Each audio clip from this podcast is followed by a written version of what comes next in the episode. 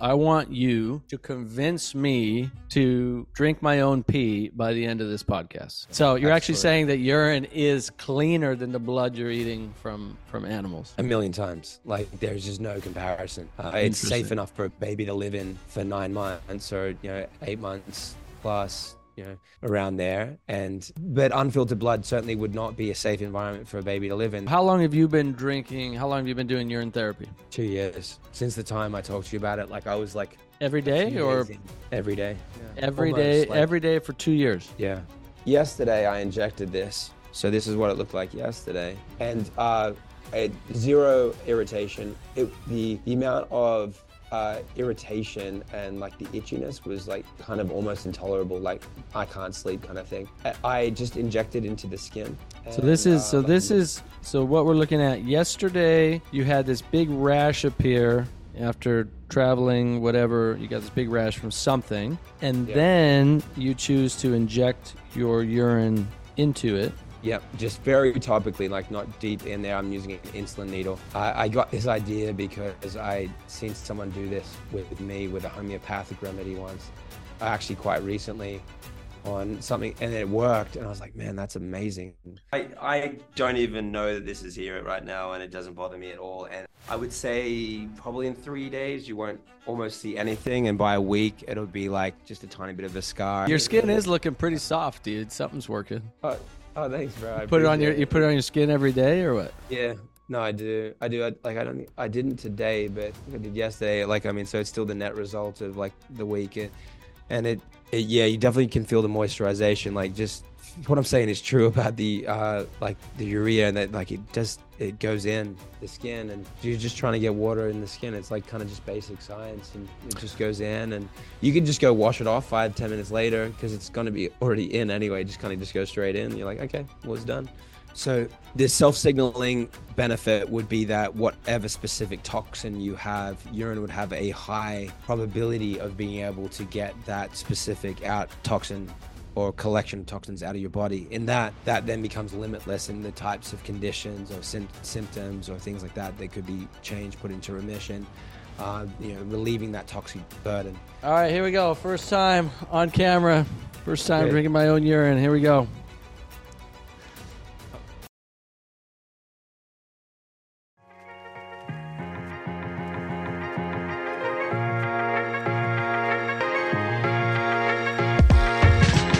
Welcome to the Nathan Crane Podcast.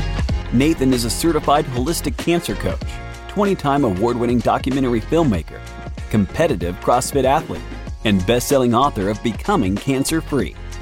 With nearly two decades in independent natural health research and education, Nathan shares his top solutions for preventing and overcoming disease while optimizing health and improving human performance. Each week, Nathan brings on highly renowned experts to share natural and holistic health science, strategies, and breakthroughs for living your healthiest, happiest, and most fulfilling life. And now, here's Nathan Crane. Hey, welcome back to the podcast. Before we get started, I want to give you a free gift that I have spent over a decade researching thousands of hours of peer reviewed studies and interviewing hundreds of world leading functional medical doctors and cancer conquerors that lays out a blueprint for helping your mind and body become a cancer fighting fortress for natural cancer prevention and healing. And that's my Amazon number one best selling book, Becoming Cancer Free.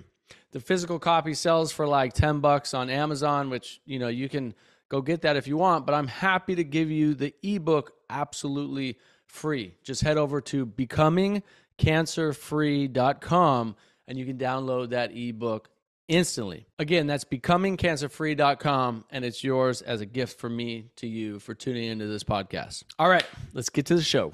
My guest today is my good friend Jonathan Otto. Jono is a investigative journalist. He's a humanitarian, and he is an incredibly brilliant and heart-centered human being who has been on a tear lately researching urine therapy. And uh, Jonathan, welcome to the podcast, brother. Yeah, thanks, Nathan. It's wonderful to be here with you. Love you, love your work, and grateful to have this moment in time. Dude, I love you as well. And um, you've got me thinking because You know, I've been talking with you kind of behind the scenes about what you've been learning and seeing firsthand with urine therapy. I have been incredibly reluctant and uh, have not tried it yet. but uh, I got one of the books that you recommended, The Golden Fountain, and have been reading this. Uh, been watching some of your interviews. You and I have had conversations, and actually, a mutual friend of ours um, has been now doing the urine therapy for a couple of months uh, at your recommendation and he tells me it's like he's trying to get me on it every day. He's like dude i have more energy. I'm stronger in the gym. He's like i don't know what's going on. He's like i feel better. He's he's been doing it every day. I think it's two months now or, or going on three months. And basically i told him which i'm going to tell you and i'm going to tell all of our listeners is i want you to convince me to drink my own pee by the end of this podcast. that's that's what I'm going for. And I am and I'll tell you what, as much of a experimenter I am, as much of a will try new things, open-minded guy, there's a big block for me around drinking my own urine. And uh, and I know why. I'm aware of it.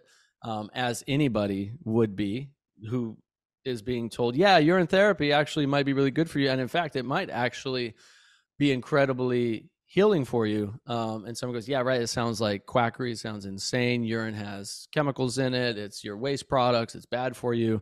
Right. So, you know, put all that on the table. And then I want to do a deep dive with you on this podcast right now and ask you to basically share everything you've learned and experienced. And, uh, and we'll back up everything we can with whatever available science we have and, uh, and any stories you have. So, yeah, for I guess for I mean, first question is, dude, what led you to urine therapy, and why has this become like a big focus for you right now?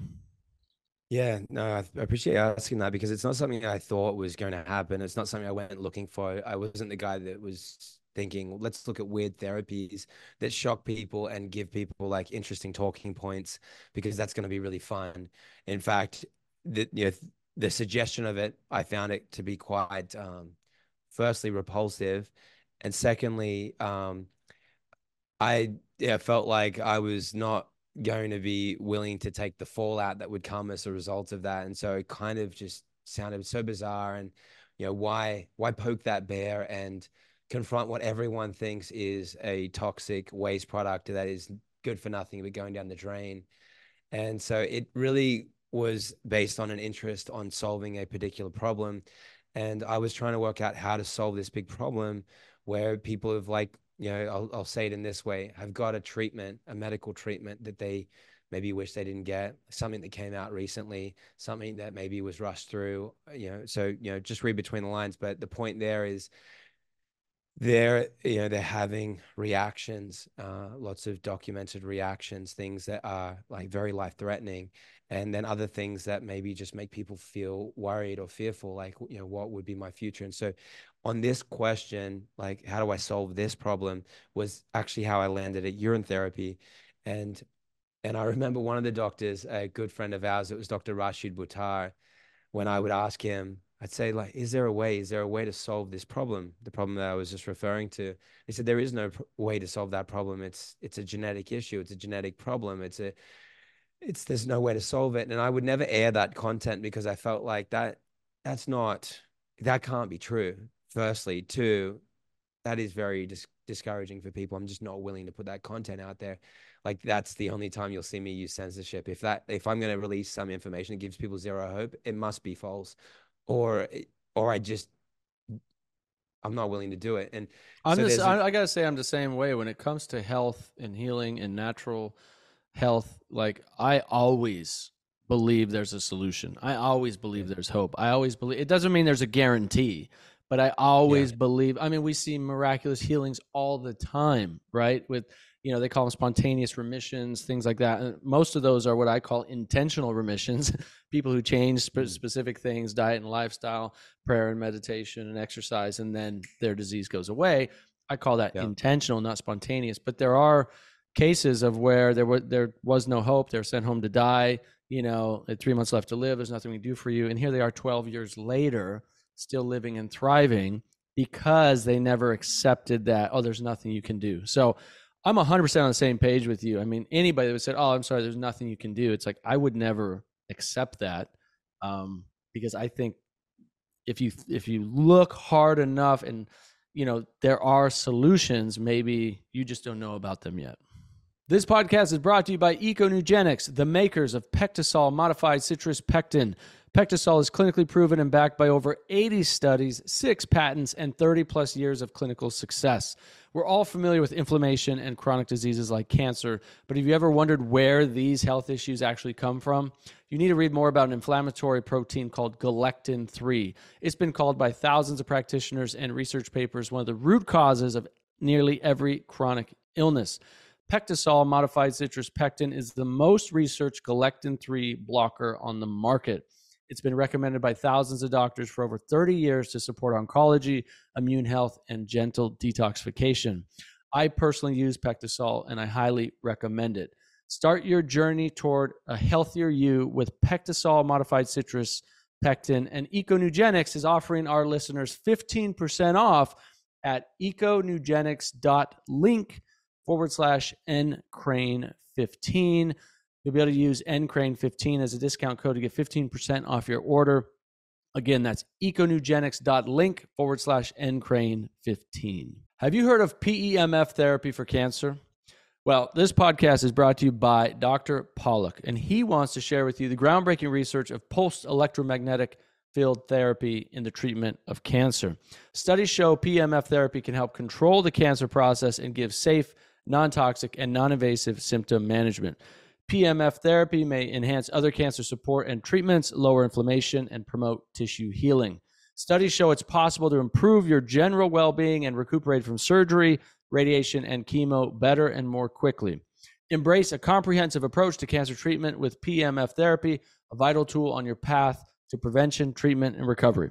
For caring and professional guidance and recommendations from Dr. Pawluk, go to drpawluk.com forward slash intro to cancer.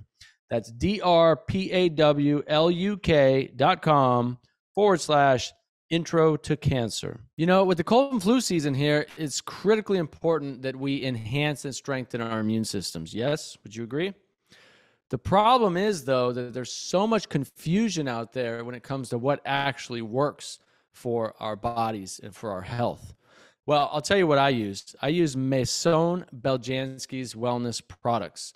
Maison Beljanski's products are backed by science to not only help empower the immune system, but can support detoxification and contribute to our overall health.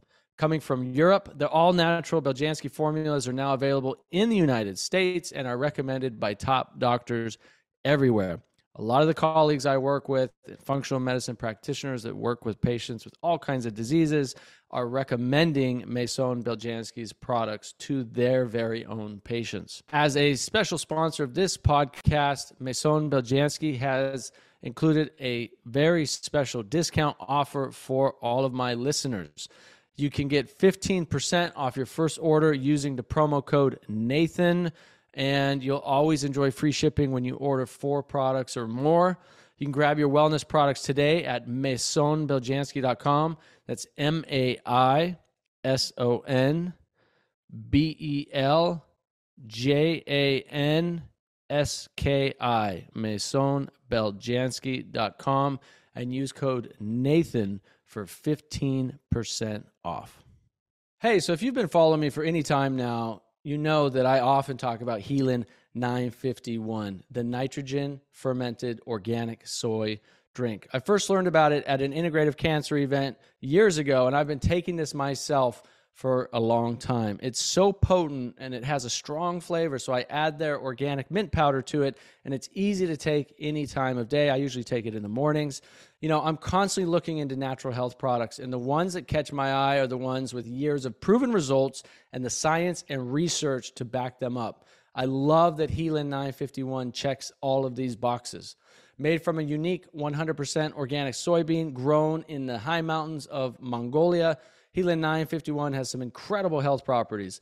Just a few of the benefits are more energy, better sleep, detox, longevity, better immune function, and some fantastic anti cancer compounds. The folks over at Haelan have made a page just for our followers to learn more. You can head over to haelan951.com forward slash crane. That's H A E L A N 951.com forward slash crane. They have special discounted packages there for you to get you started. And if you use the promo code crane, C R A N E, at checkout, they will also give you free shipping. So head over and grab this special offer for yourself and use the free shipping promo code crane or just give them a call if that's easier for you. They are so easy to work with and have over 32 years in the industry. Again, that's haelan951.com forward slash crane. Yeah, you got it. That's that's the way to think about it.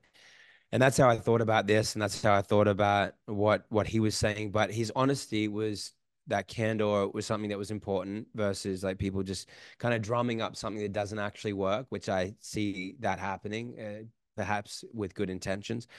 But then this this really started open the the what the lid on this when he's he called me out of the blue and said, "Look, there's an answer to this. It's urine therapy," and I was like, "Urine therapy." I hadn't really heard of those two words going together. Uh, you know, urine, a waste product, and therapy. There's, those things don't seem to make sense. Like, what what is what is that? And and then I'm thinking, man, this guy is like exaggerating. He's just like on a you know mission to like just shock people or something. Like, what is what is he saying to me right now? Part of me was just kind of just taking that in. I was like, okay, but but what is this about? And Dr. Ed Group is, is a friend, and he wasn't like super, we weren't super close at that point, but uh, he was speaking at an event, and between what Dr. Buttar shared with me and what Dr. Ed Group had shared with me in an interview, because I was just like, I there was a not there was a there's an immediate enough reaction for me to then say I should not shut this down and I should ask more questions. And uh, like so, which is actually how I noticed you respond uh, to me. Of like you know we're in social settings, everyone's kind of having a laugh at me, and and I'm just like willing kind of to take it because I'm like, well, that's that's where where this conversation is going to start with everyone laughing at me, but like it may end in a bunch of people putting cancer into remission um, like that's where that story may end but it's going to start with with somewhere and like and i'll explain why i believe that could result in that result. I want to say right i mean that that level of awareness you have and commitment to finding the truth is something i admire about you. And and i remember actually now you mention it i remember that night we were in san diego we were at some networking events and you know health masterminds and stuff like that and we went out for it was like at a, a, nightclub party or something. You and I, probably two of the only sober guys there in the in the nightclub. And I remember you you started you were talking with somebody about it. I think I overheard and I was like, "Wait, what are you talking about?" you're like you, you kind of like I think you kind of took a second and you're like, do I, do I, tell him? How do I tell him?" Like, you know.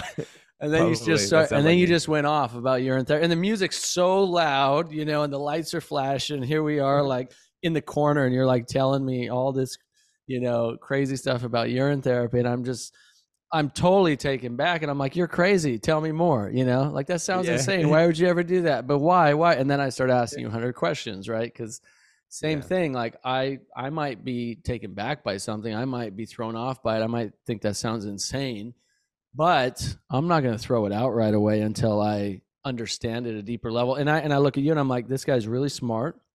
He's he's an incredible investigative journalist. He's produced some of the top health, natural health documentary series on the planet. Has reached and helped millions of people. Um, you know, and he deeply cares about helping people. Like he wouldn't just come up with this out of nowhere and without any real backing behind it. You know, so that's also because I know you I think that's why I, you know, was more interested. Like, tell me more, tell me more, tell me more. But that was probably a couple years ago. Now it seems like two or three years ago, maybe. Right? No, uh, not even that many. It was not def- like it may have been just a single year ago. Oh, really? Given, given that I think it was at Traffic and Conversion Summits last yeah. year. Yeah. I think it was like. Was it last right? year? No, last year or the year before? No, no, no. It must have been the year before. So it was two years. Two years ago, exactly. Then, yeah, two years ago, exactly. So some of the things you started telling me, then I think you have you've learned more about it, right? Yeah, and, what? And yeah. I want okay, so Go ahead and continue. I mean, I think the fact Yeah. you said, I just so want to reiterate what you said. People are going to be laughing at you first, Oh but, yeah, but it may end yeah. up turning into something later on that, uh, you know, people are incredibly grateful for. True, exactly, and and and and maybe, yeah, the the all the people that laughing at me. Maybe there's maybe I will not even see an immediate effect from all that work, or even a long term effect, but like the ripple effect of what that net result will be, regardless of whether I see it or not or feel it. It's it it'll it'll happen. I I just believe that based on the fact that there is something here that that is true and I can't deny and uh, truth is is an uns- unstoppable force. There's nothing like it doesn't matter if the whole world is like belly laughing at something. If it's true, it it's going to come back to you at and there's just nothing you can do to kind of unwind it or laugh it away or or you know mock it into oblivion. It's just not going to happen because um, life and mortality is something that you can't run from. And uh, you know if you're sick and you are suffering uh, like you know just look at the statistics in the world and see how m- much people are suffering suffering from chronic disease and cancer which we're going to be talking about and so you know if somebody is listening to this at this point like keep listening because if we don't have an open mind like the just what is in our future is actually just just complete suffering there's really no real hope out of sight of us having an open mind because what's happening in the world is is is it, like the, the escalation of chronic disease is unprecedented. Uh, I and I think that Pandora's box has absolutely been opened, and so it will, like there is, there is no security in in trying to be safe or stick to your guns. Like you have to be open minded. It may not be this. It may be something else. If you are not, you will you're in huge trouble. So that's that's that that point. But Nathan, just coming back to this, you know, finishing that story with um Dr. Buttar, he he kind of loaded a bullet there for me for something that that then set me on a trajectory, and I felt like and continually feel grateful to him for helping to open open my mind.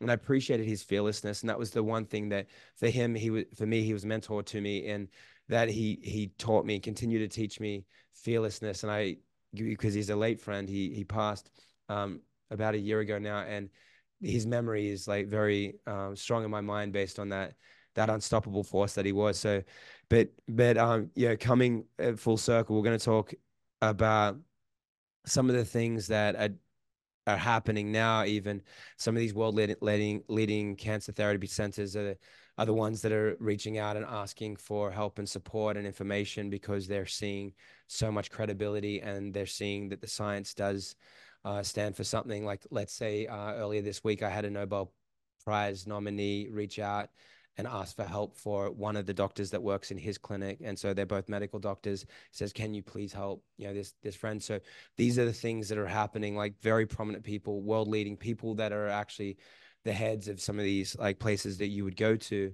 if you had cancer. And so even though you know people yeah like may not perceive the value in this um, start seeing the value because other people that you look up to and respect see this as a valuable conversation Yeah, it's beautiful. I know a mutual friend and colleague of ours who's very well respected, runs um, some uh, highly regarded cancer clinics, is is talking with you about you know bringing more of the urine therapy into the clinics to to support the patients, and so I know that's a ongoing thing that you're working on. Um, but that's fascinating. That's fascinating, and it shows that there is some merit in what you're talking about, at least for for further exploration. So with that let you know the thing that i think has hit me the most about what you what i've heard you say about urine therapy is is the child in the womb right? Um Yeah. can you talk about that? Because i after i heard you say it i was like oh i didn't know that. And then i looked it up in research i was like oh it's 100% accurate. It's well documented well understood biologically. I just didn't know it and i wonder how many millions of other people don't know it. Um, but i think that was kind of a big eye-opener for me to help me to start seeing things like oh actually maybe this is not as crazy as we've been led to believe Yeah, you got it. You got it. Yeah, this this is the great place to kind of start and and end the conversation. This is this is the place where I believe the conversation is won or lost. And if if uh if there's any debate to be had, this is what it should be over and almost nothing else. Because if this is uh if this is in biology, you've now you're, the burden of proof is on somebody trying to discredit either me or the practice of urine therapy, because you now have to try and work out why, and we'll we'll talk about this. A baby does urine therapy every day of its life, and I'll talk about that at, at what level and how much and why we shouldn't. Like you have to explain to me why that where that transition happened. And now it has to come down to biology as well. You have to explain to me why the biology of a baby is different like how their kidneys operate differently to an adult's kidneys. And and now the attempt at explaining that a baby somehow doesn't have any toxins in it is true or false nathan?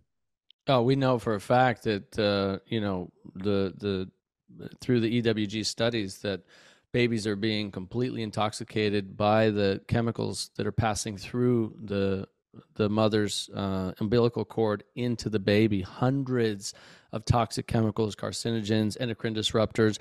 Scientists used to believe, and a lot of people I found out still believe today that the the cord is supposed to protect the baby from the toxins that are inside the mother. But that was really well documented and studied um, in the last couple of decades where they found that no, those chemicals are in the cord blood and they're passing into the baby. So unfortunately, no, these chemicals that we're exposed to are actually passing into the baby, which talk about this will make more sense as you talk about, you know, what's happening in the womb, in utero Absolutely. with the baby.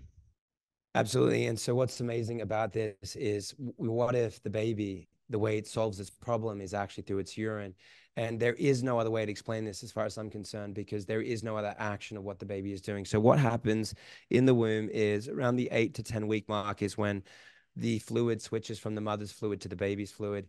And um, it, it becomes more so like by the third trimester is when it's entirely the baby's urine and the baby is ur- urinating at higher intervals and drinking at higher intervals but but it all starts you know at, from the beginning of when the baby forms its you know kidneys and and then what is happening with the urine.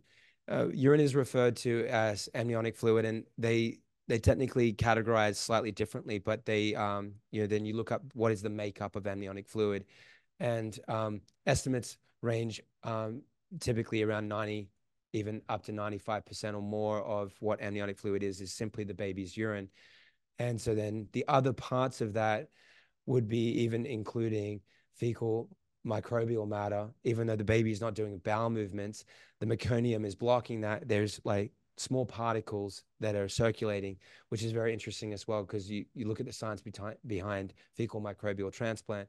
And yet that is something that I'm saying that people should be very careful about. And a lot of people, it's they certainly shouldn't do their own. Whereas in the womb, you find the, the example the baby is regularly and abundantly doing its own urine. Um, and in these very high intervals, it's hundreds of milliliters per day that it's drinking, and that one to three hour interval is is typically the frequency at which it's urinating. And if you saw this on an ultrasound, you'd watch it happen of not only the baby urinating but the baby drinking its urine. And if you saw that, you'd have to ask yourself the question: Am I Am I being lied to? Have I been lied to about what this substance substance actually is? And then when the baby comes out and it's absolute perfection, uh, and I know that a lot of babies have complications, uh, but uh, the the the design of what's happening there in the womb is just this masterpiece. And you look at the fluid cysts that actually can frequently get formed in the brain in the third trimester and bright spots in the heart these are these would be terminal conditions and how is it that they resolve themselves in the womb? What is happening? And there are many processes that are happening when babies are born but the only actual activity besides like this slight movement of limbs which we could call that like a little bit exercise but certainly not cardio um, but it's a you know it's not a it's not a um, high interval training like the baby's just like getting a little bit of movement but the actual action of what it's doing is just drinking urine that's the only action of what it's doing. And and then when you start to understand what are these metabolites, um, so urine has thousands of metabolites. So if you go to a website like urinemetabolome.ca, Canadian website, it will tell you all the compounds and metabolites that have been documented in urine. Uh, and there's 5,600, I believe 5,661 documented. You can fact check me or 68. Um, and and it's gonna it's gonna evolve as well. You'll find more being identified because what the body does is it gives you a metabolic version of whatever that compound is in your body. And so it's going to firstly give you everything in the positive. It'll give you all your neurotransmitters, all these neurochemicals, and it will give you all your hormones, which is why your friend is talking about, our friend is talking about his gains at the gym. He's like, hold on, why is this better than steroids? Because he's done like testosterone and high, which would cast in the steroid category. Why is this actually better than this? It's like, well, yeah, he told me he's so he's in his 40s now, and he he took he told me he took you know um, some form of steroids when he was younger. I think in his uh, early 20s, and then you know 20 years without them, and he said now he's been on urine therapy for like two months. He's like, I feel like I'm on steroids at the gym. I was like, really? Yeah. So I'm curious, yeah. like, I'm curious if there's any research and evidence that we could get into this later. Uh, yeah. And I told him to test his uh, testosterone because he has tests from before uh, before he started urine therapy. I said, I want you know get your testosterone test. I want to see if it's gone up since you've been doing urine therapy. I wonder if it affects your testosterone. Um, but exactly. all right, before we get too deep down the weeds here, I want to I want to just back up what you said because this is a I think is a big um, first. It was a first for me, and I've shared it with others, and so I know it's a first for a lot of people too. I just want to go back to what you said because it's so huge. Um, I mean, this is in the peer-reviewed literature. This is really clear for scientists who study this. Exactly what you just said. Late gestation.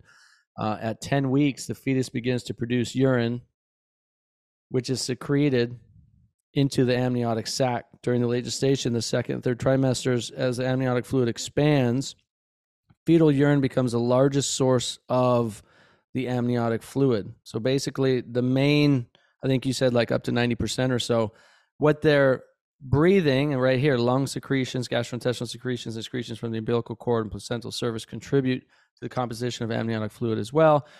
Uh, it talks about exactly how they're breathing in and basically drinking in their own urine from pretty yeah. much 10 weeks on right? And yeah. um, I saw it right here where it literally says that. But yeah, they're they're they're not just living in it. Uh, in addition to constant circulation, amniotic fluid through inhalation and exhalation, there must be a balance between fluid formation and elimination. Um, formation originates from fetal urine and lung secretions. However, elimination, which is important for the balance and homeostasis, is largely the result of fetal swallowing and intramembranous absorption.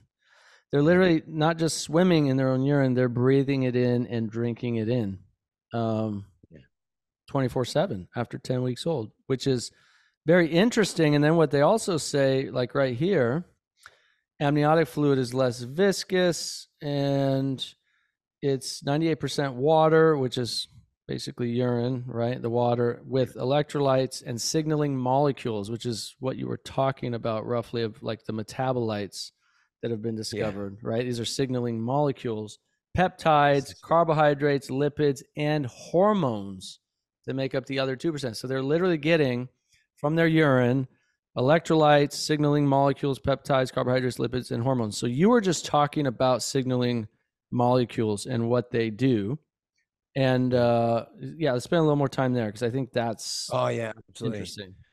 It's it is amazing to think about like how do babies survive in the womb. Not only have you been absolutely lied to that urine is the place where your body eliminates that that waste, because if that were true, what would happen in the womb? 287 chemicals on average going through the umbilical cord, around 120 of those proven to cause cancer including all the big hitters that like the multi-billion dollar lawsuits are against, like where judges are ruling in favor of the injured parties. And people, some some parties getting awarded hundreds of millions of dollars due to the, these these injuries. In most cases, like much smaller amounts, but collectively, Monsanto has what 11 billion in um in one lawsuits against them.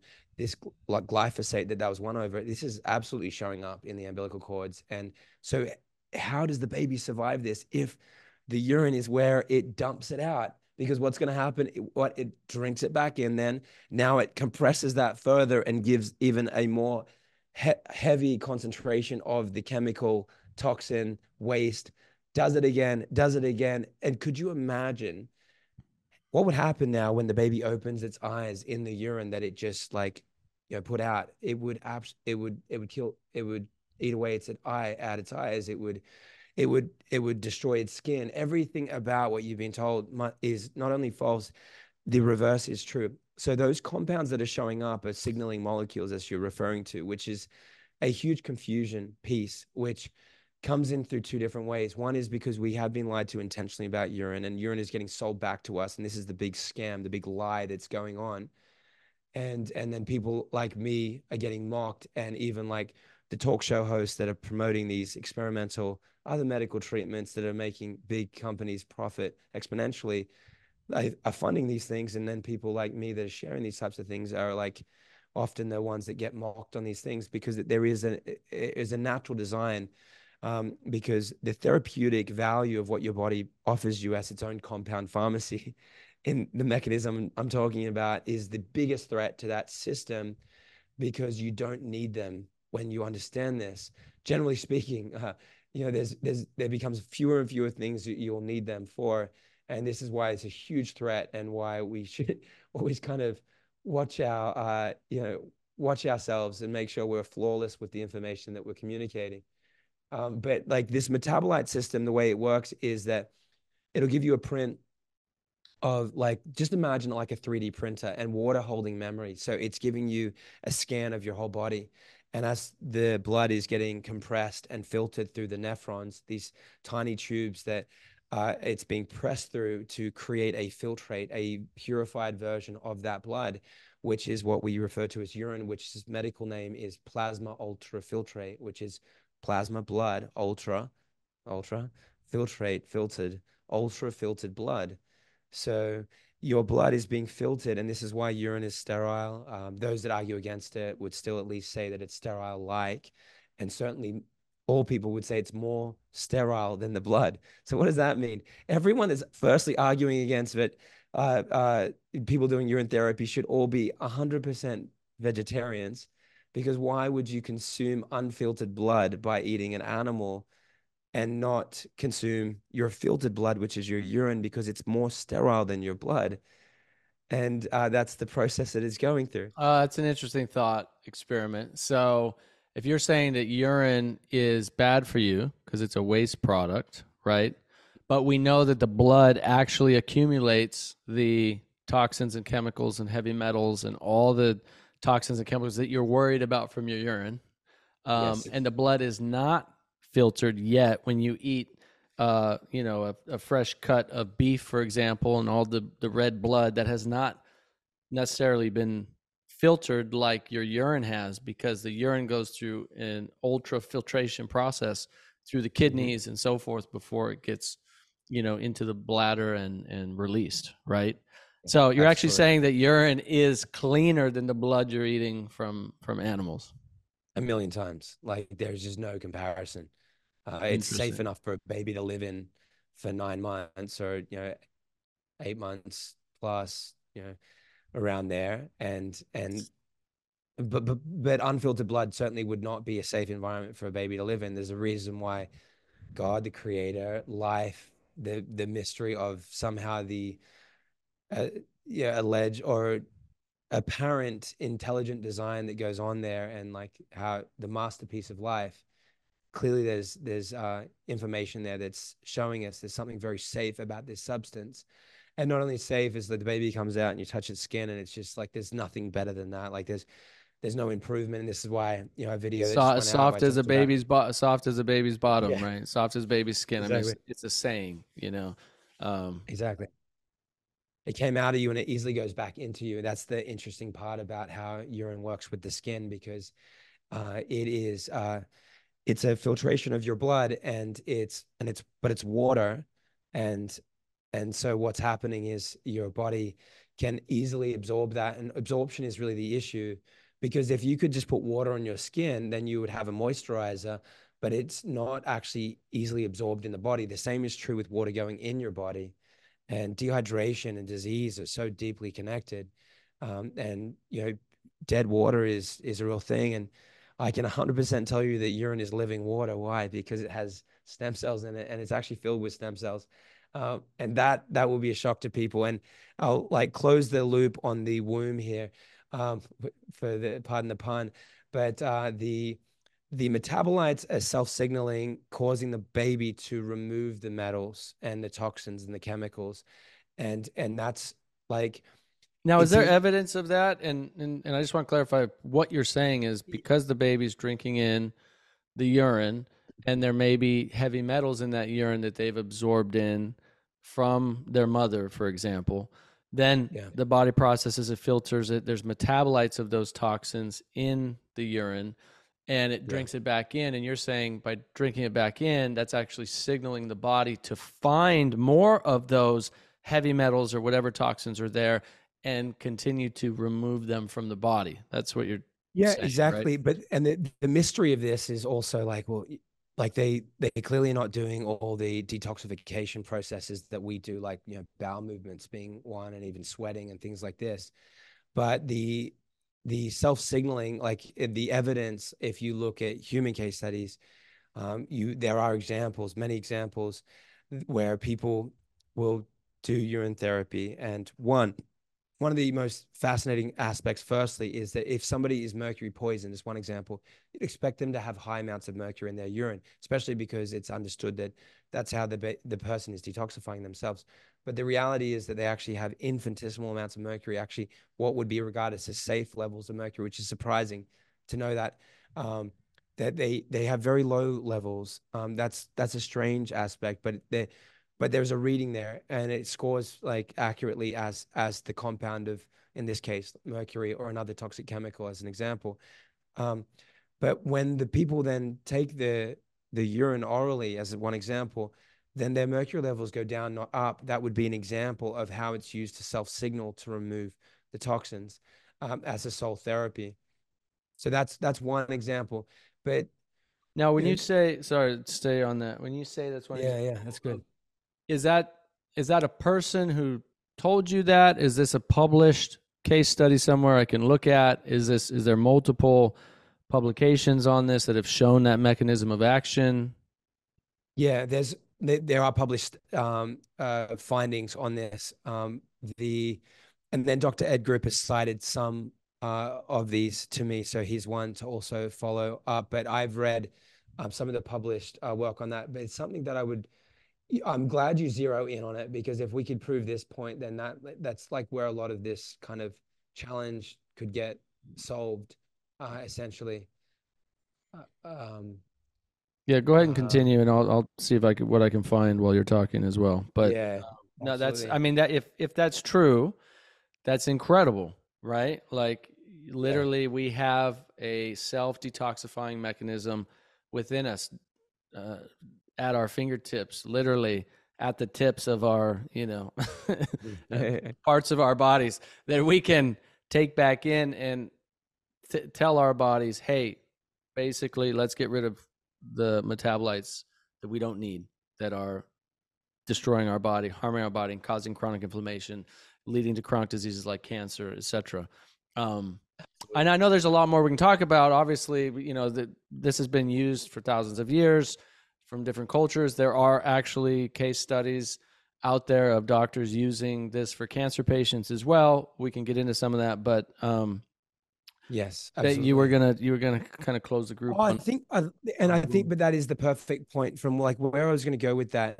And there is some things where I would like wish there to be a bigger body of information on, right? But um, certainly for me, there is more than enough to to find this to be completely uh, safe and and extraordinarily effective. So, so Nathan, the thing here with uh, cancer is that there are many documented case studies on cancer being put into remission and to be reversed in all different types of cancer, and um, and also accumulation of case studies uh, put together and put before symposiums, uh, like massively peer reviewed, and even uh, published in British. Like I'll give an example of, of one that was published in the British Medical Journal. Okay, and so this is a really important one because it's a 12 year study and it was 300 physicians that were behind the study. So is that, are you listening? You know what I mean? Like that's the, if someone does, is not listening to a 12 year study, that concludes specifically, and is published in the British Medical Journal that the H11, which is urine extract, uh, it, effectively stops the progression of cancer. Um, then I don't know what you know it will take for people when when they actually put together thousands of laboratory findings and hundreds of human case studies and conducted that safely and effectively over a period of 12 years. And so then you know to come back to the point that i was making is that this will show you signs of what i'm saying is true where uh, it is reducing in this case uh, the marker isn't like a toxin or a heavy metal. Specifically it's cancer. It's an unwanted growth in the body it's an it's a presence of aberrant cells that are not forming into proper normal cells. It's it's a tumor. It's a growth, and um, and then the consumption of urine in this case, uh, this this example is an example of injection, but whether it's oral or injection or enema, in all cases it's getting into the body, and the presence of this substance is causing, in this case, a remission or a stopping of the progression of cancer. It's actually stopping that cancer from continuing to form and uh, the all different studies, many published in very reputable sources, were showing not only the the stopping of the progression of cancer, but cancer being put into remission. Uh, so, and so more to talk about there. Yeah. Do you have any of those studies you can you can pull up and share? We can take a look at uh, together. Absolutely. Yeah, I'd love to. Uh, and the uh, this is uh, this is exciting. I was just going over this the other day with uh, a, a, mutual friend, Dr. Tony Jimenez. He was excited about it. Found it really, uh, really interesting. Okay, so, and mind you, uh, like speaking of somebody that has practiced urine therapy uh, in a different way, like he's been doing an extraction process. You're familiar with it? For no. yeah, so he's been doing for the past uh, about 20 years it's called R-SOTA, hmm. which is a urine extraction. And and so to my shock, when when I was explaining to him things that I'd found, he's like jaw dropped and he's he's like, hold on a second, there's there's there's more in this. Like I've I've been looking at this part of urine, but this part of urine is is where it's at. And and so then I'm getting like, and then I get on another call and he's got both of his, he's got all of his medical staff just all tuning in. I'm like, okay, so here's these facts, here's these facts. And I'm like, but he, but, but it, it's amazing because he, he's been doing it for 20 years. The method that he uses is called R-SOTA, which is autologous, which means healing arising from one's own cells and tissues. React, uh, sorry, autologous receptor specific oncogenic target acquisition. So, like, just kind of put the words together. Autologous meaning um, healing arising from yourself um, receptor. So you're looking at like the the communication between uh, how your body is uh, like a lock, key and lock with with something, uh, and then you've got uh, specific. So you're you're using like antigens specifically from your urine. So you're not carpet bombing cancer with chemo, and and the whole body. You're actually looking at tools that are giving you specific information so that the body can recognize self and non-self and uh, oncogenic cancer target acquisition. So to to target and specifically lock on and to help identify that cancer for the body to do one of two things kill the cancer or help the cancer cell to regulate into a normally a normal healthy cell which is referred to as de-differentiate de-differentiation therapy which is again really interesting. Uh, but urine actually has all the key components that it takes to get a cancer stem cell to form a healthy stem cell. This is from the University of Chicago. You, you love this information. Um, when I say that, I'm talking specifically if you research and you find, well, what is it that a cancer stem cell lacks? And when I say cancer stem cell, a lot of people aren't used to hearing that. So, Nathan, you're you're uber familiar. These are cells that are responsible for the uh, like let's say the genesis and the directing and the progression of cancer all lies with not the uh, daughter cells which are what are killed by chemo but with the stem cells or mother cells which are not killed by chemo but are killed by other drugs that are documented to do so like metformin and met and mebendazole and natural compounds like curcumin. And uh, so you know there are published studies showing that they can do that but but the question is a cancer stem cell is one step away from just being a stem cell that would have differentiated into a normal healthy healthy cell. And so what stopped it from doing that? And there was two things. One is cytokines and the other one is hormones. They're the two things that a cell needs to mature to become a normal healthy cell and learn things that are important. For example, apoptosis, the ability to to uh, self uh, program its own death and to to like know when it's needed and not versus to tap into unlimited telomerase where it just doesn't stop replicating and uh, doesn't and and like acts as though it's immortal um, which is what telomerase is all about. And so the things that it needs is these these ingredients hormones and specifically the uh, cytokines which is which is secretions from cells but they are actually highly present in urine. Hormones like your whole hormone profile is in urine and and then interleukins and other cytokines are there in urine. And because basically everything that's in your blood you've got a metabolic print of it in your urine but a high concentration of the compounds that work as antibodies. And so you have concentrations of these uh, which is why people think that urine is a elimination method but it's actually it's the method why where your body is giving you antibodies antidotes antivenoms antitoxins and there's more things to prove there but i can that's like kind of oh, that's where a lot of folk medicine comes in where people remember you know peeing on the jellyfish sting because your body then concentrating its uh its uh, uh antibody approach and giving you the compounds and metabolites it needs to self signal with because it your blood has all the information about that specific sting. And so it's it's extremely uh, unique and effective. But the um the stem cells is the other aspect that's needed to help healthy uh, stem cell cancer cells become normal healthy cells because stem cells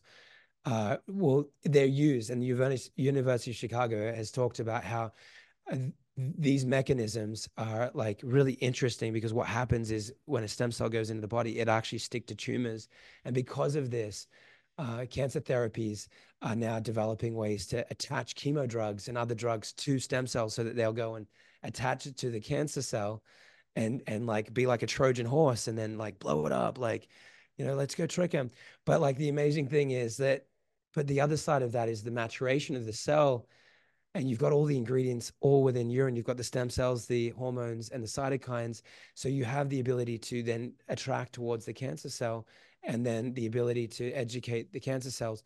Now, that being said, I will tell you this do I have proof, like with a microscope, that this is like you know, the urine goes in and then it just targets, and then we do this. No, like I don't have proof on that. I have a lot of like different points of proof that help this picture to be very clearly formed in my mind. Like in 1966 in Atlantic City in New Jersey, the two researchers that, without fail, this was published uh, in uh, in in uh, in a credible source, where every time they put the cancer cells together with the urine uh, extract, which in this case was um, uh, they called it directin because what it would do is it would cause the cancer to fo- assemble itself in straight in straight end to end rows. And they there was never a time when it wouldn't do this in in their experiments. These are two researchers and published in 1966 so like you see these different things and you see intelligence and you see that it's clearly instructing and that gives you all this kind of wisdom and clarity on okay this this makes sense why it why it shows the history that it worked he he looks like the mechanism of why it's working. So, going back to some of the things um, that are presently in urine that may be beneficial for our bodies uh, that you're talking about is one these these metabolites, these signaling um, chemicals, if you will, that tell our body, you know, detox this, heal this, whatever. Uh, hormones that may be beneficial for us that our body needs um, and uh, stem cells that our urine actually has stem cells and stem cells is the big craze right now you have an injury you've got a you know a uh, tendon that won't heal or you've got you know there are people using stem cells for just about everything now uh, and yeah. you're saying and, and and we know actually that our urine has stem cells in it but what you're saying is that the stem cells in our urine can benefit us drinking it, putting it back into our body. Absolutely. Now, are those stem cells any different than when you go get stem cell therapy? They take uh, some stem cell therapy is, you know, they'll take your fat and then they'll extract the stem cells from your fat and then they'll inject that back into your body. Is there any difference between those stem cells and the stem cells in our urine? There are there are slight differences, and okay, so and then which is best, right? And uh, certainly which one's painless the, the one where you, there's no like extraction method like bone marrow sadly painful still like awesome and effective. So uh, they a urine derived stem cell is categorized as it's in the category of a mesenchymal stem cell. It's its own category just like uh, bone marrow derived stem cell but they but they're all undifferentiated cells. It's it's not a pluripotent cell. A pluripotent cell like you don't they don't naturally they they occur in in in certain tissue, but like they they are a urine derived stem cell or another type of stem cell can get reprogrammed if you want to go through like massive scientific procedures. You can reprogram it into a pluripotent stem cell, which is really interesting. But like it's um the possibilities of what it can form into is basically everything except for placenta. Uh, so it so the question is, can this stem cell form knee cartilage? Yes. Can it form eye cells? Yes. Can it form brain cells? Yes. It has that been do- documented. I can show you documented case studies of urine derived stem cells forming brain cells uh, and forming uh, heart cells. And so that's just two examples. Um, so their ability to uh, like attach to a stimulus and then to form that uh, are um, remarkable. The upsides are well, okay. So the the way that they resemble like the same as a bone marrow derived stem cell or another any other mesenchymal stem cell, the amniotic fluid stem cells. Ironically, the way the, the the stem cells that most people are getting are actually all just baby urine anyway. So it's it's surprising that they shouldn't they actually technically should be categorized the same. Uh, because it's it's they're they're both the same substance. They just but they should still because go in different from categories. the because that because those are from the from the umbilical cord, right? When you Yeah, get the stem cells from the baby, it's actually from the umbilical cord, and so what you're really getting is the urine that's been passing. Is that right? Got it. Yes, exactly. You're getting the cultured uh, urine and it, like the Wharton's jelly around the umbilical cord. Uh, that is like high concentration of stem cells, very effective. That that's an example of all these constituents that are happening in the presence of aged urine. Uh, so, like, I'll give you an example. So, So I um, wouldn't I wouldn't inject another baby's stem cells into my body personally. Yeah. But millions Yeah. of people are. So so yeah, if you're already injecting someone else's urine into your body, basically. Yeah, Why would you use your own urine, you know? Yeah. Exactly, exactly. And I I would do it if like, you know, because of how how how persuaded I am in the purity of of urine. But if it wasn't urine, I would also have an issue. It's just I've studied so much and I like I would bet on my ki- uh, kidneys to do the filtration more than a skyscraper as high as uh, the tallest, you know, Dubai building filled with filters and something going through all that filtration and then I get the drop out of the end and go like okay I'm I'm like feeling secure about this filtration. Look at it's gone through a lot of processes. I'd feel far more safe with the filtration of my kidneys than I would with that massive like building filled with filters. I'm just so convinced in its efficacy. Like you can't beat God. It doesn't matter that they're small and they're in your body and you don't think that they do much. They do a lot and uh, they keep you alive uh, the masterpiece of kidneys shows why you know antivenoms kill people. I have not yet read or found any case where a single person died from uh, doing urine therapy, and people uh, survive snake bites like black mamba snake bites and you know doing urine therapy they're they're examples they are anecdotal because there's not never going to be a clinical study it's unethical to do that i would agree that that's unethical right so like let's uh let's let's inject you with some poison and then drink your urine and see if you die or not. That's pretty exactly No, no, there could there could be a study where there was, you know, a you know a small amount of a toxin injected, and then that that was clearly not going to kill you or cause any damage, right? Like you could volunteer for something like that, maybe. I don't know. Yeah. Um, like I'm thinking of Wim Hof. You know, they they inject him with a bacteria. This was a thing that he decided to do, and then Yeah. showed that he could remove it from his body. which is like kind of a study of wine and like kind of like a bit bit of like publicity stunt as far as people that like scientific community like "Oh, that's not conclusive it's just this one crazy guy Exactly. but but it's enough to convince people so it's like some people know, will do that. But it's part of the reason why snake charmers will have the, a vial of their urine handy, like right there with them. Like they, there's a lot of them that understand that, and that's how they they survive all all that. Like I mean, like really. So these stories these stories are of people who've been bitten by poisonous snakes, and then they Yeah. they drink their own urine, and and they believe that's what basically helps. them Absolutely, the reason why they're still alive, especially when they're like you know high chances of fatality, like uh, uber high. There's certain certain species where like it's like a seventy percent, like you know, or higher death rate, eighty percent, etc. I mean, remember, uh, I don't know if you read the book. There might be a film. I think there was a film about it too. Of the guy, I can't remember his name, but he was out hiking by himself, and he, um, a rock fell when he was hiking. It landed right on his arm, Yeah. giant boulder, and he Yeah. was, you know, it was his arm was crushed, couldn't move the boulder, laying on the ground, and was there for days and days, and basically, you know, uh, he ran out of water obviously on the first day, and then started peeing into his CamelBak and was drinking his urine every day and was there for I have to look it up and see, but it seemed like he was there for like eight days, ten days, twelve days, something like that, until he got the courage to basically cut his own arm off with uh with like a Swiss Army knife, like a Leatherman.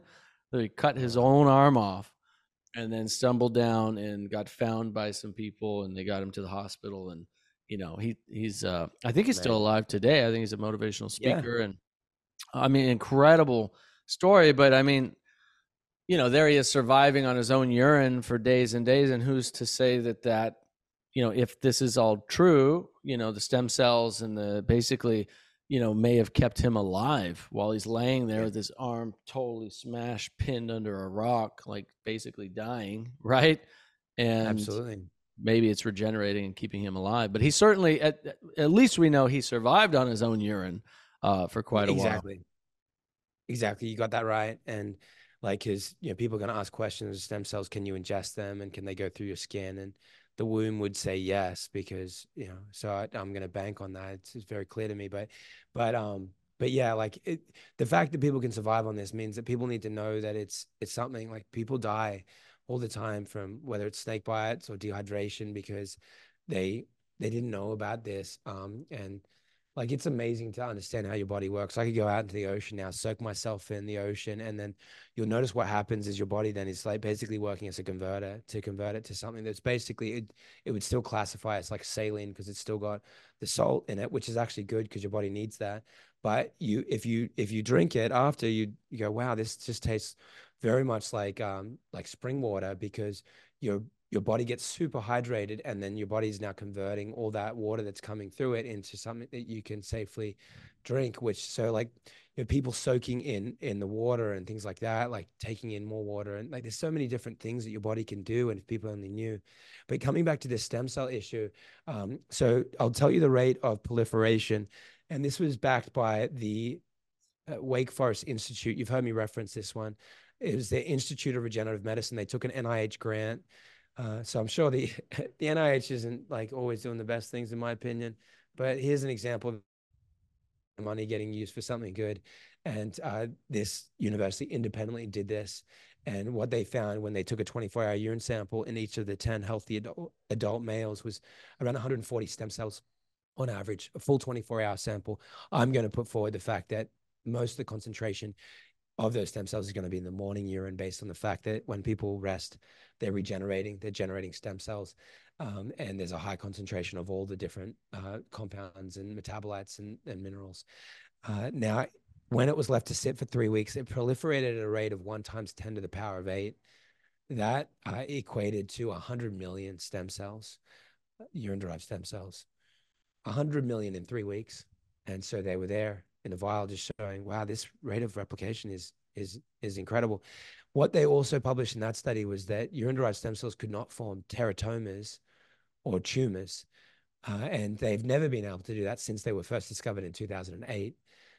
Now, does that not give somebody that considered doing stem cell therapy but had cancer and felt like they that wasn't an option for them? And if you were so sure that urine derived stem cells simply just can't replicate into a cancerous cell, they just they come from the filtrate. That that filtrate of the body is is in a purified substance that that has actually no confusion and it's the it's the reason why now think about what happens in the womb i'll close the loop now finally on the womb that i shared. so the urine is going the amniotic fluid urine let's like kind of go interchangeably but like there's slight different categorizations but we're talking about here the baby urinating forming the amniotic fluid this substance going in through the nose through the mouth forming the lungs of the baby any clinical study would tell you that somehow the amniotic fluid is responsible for forming the lungs of the baby, which is really interesting. Like, why? How? And if the babies don't urinate, what happens is they die right at that point. That's when they don't form lungs. And so it's essential. They will die without urine. And now, what does this tell you when you realize that stem cells are in urine? When, if you research stem cells, like just anyone look up stem cells and hearts growing outside of the body on a scaffold, like look up some of the keywords of how stem cells can get used to actually make organs outside of a body. And the, the way is simply to have a genetic blueprint. So you got instructions, and then you got a stem cell, which is basically a stem cell saying, I'm at your disposable. I'm a building block. Like, I'll be whatever you want me to be, baby. And it, it'll, when it attaches, it will form into what it's told to do. And so in this case, if it goes inside like the the nose, the mouth, and goes into this area, then it basically knows it's getting the instruction from inside the fetus. Um, this is what I'm hypothesizing is happening based on the fact that it would be the only case where this is not happening because any other case where you look at stem cells getting attached to a genetic blueprint, they just they have to form into it. It's like what they're destined to do. They can't help but do it and so they'll form into it. And so what's happening is they must be forming into the the lung cells. And then it also says that this fluid is also responsible for forming other organs. So now you've got water that's filled with stem cells going through creating your digestive digestive system. You've got water outside your body that's going transdermally. And one of the things, things i was going to mention is urea is which is which is actually a typically a synthetic form of urine. They're trying to find a way to resemble urine to make it uh, be able to go back into the skin to create moisturizers because urine like basically urine is truly i'm i'm saying it's truly the only true clinically proven moisturizer. Um, and what happens is the baby is getting um, the that water is permeable. It's going in the skin. It must be delivering stem cells through the skin as well. And and so the baby is getting formed from the outside and in the inside. That was a huge tangent but there you go. All right uh, speaking of, and then I want to share this study that you mentioned because I found it and it's actually really um, fascinating and backing up a lot of what you just said.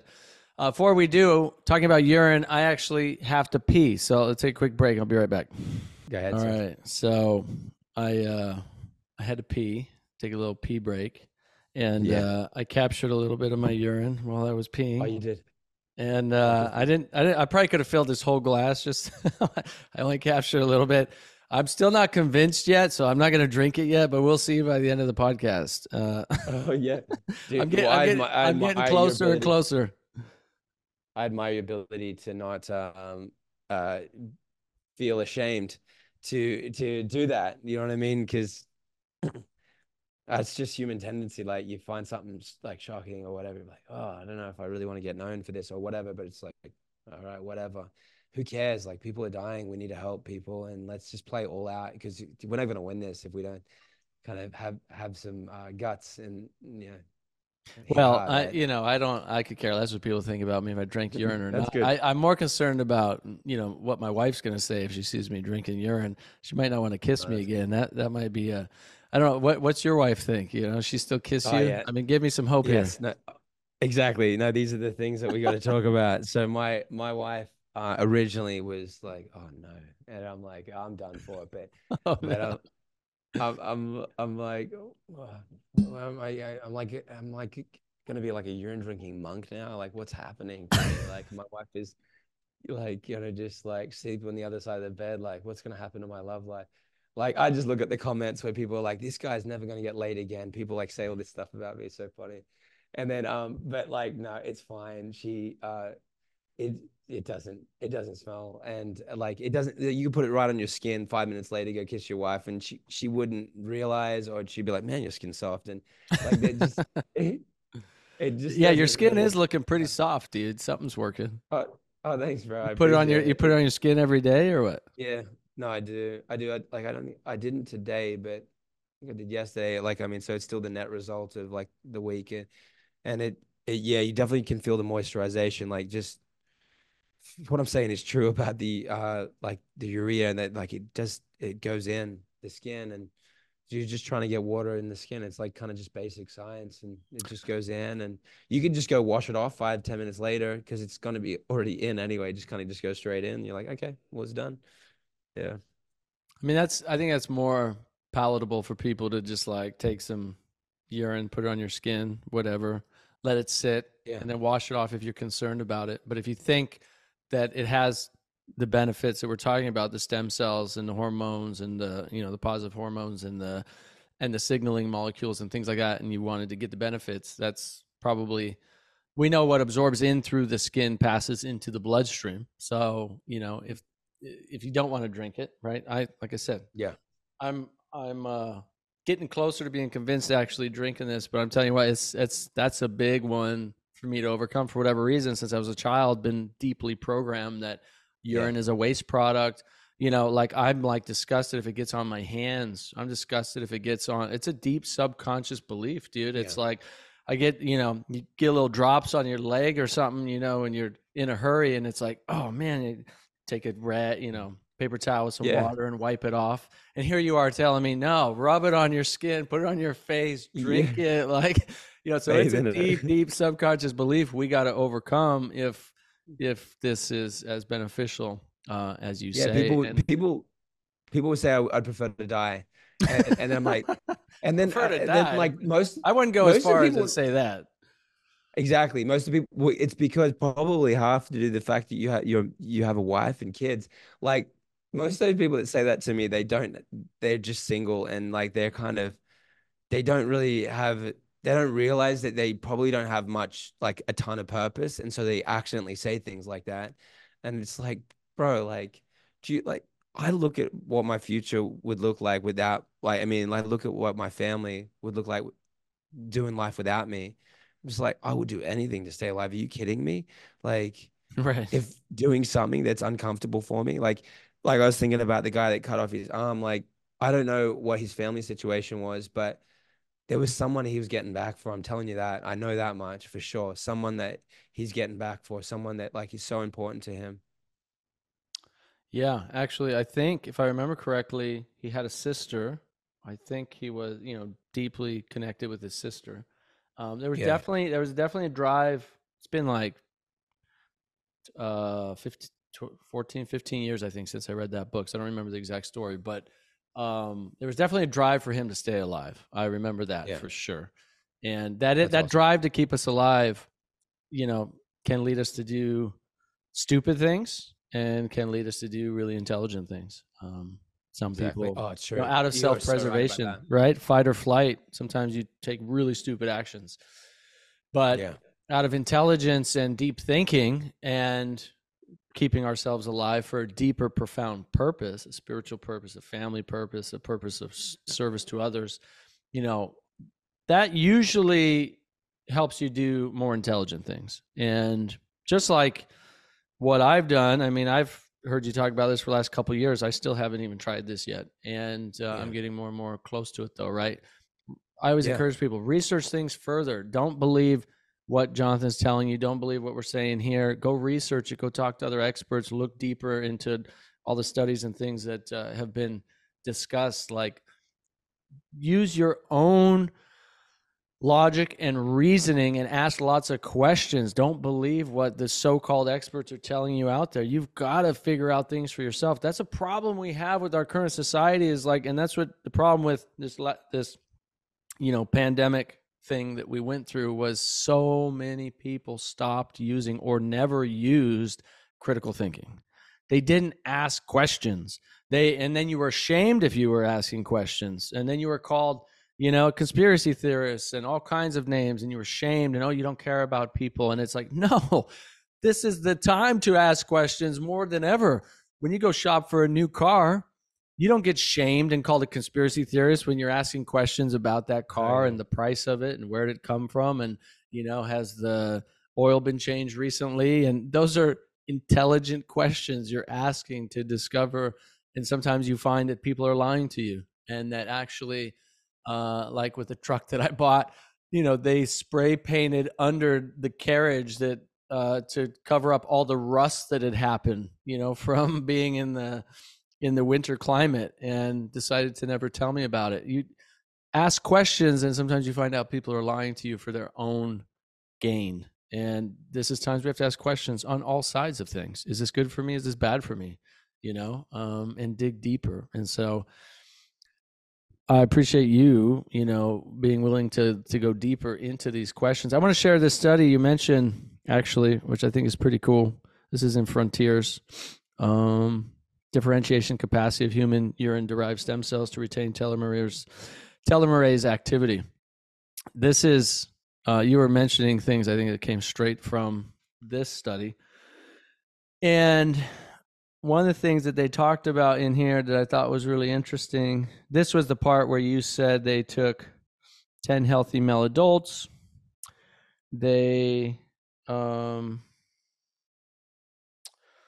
let's see 50 group finite telomerase activity extended passage no no this is the part that i want to say right here was the uscs which are the clones the basically the clones of the stem cells from the urine right Yeah.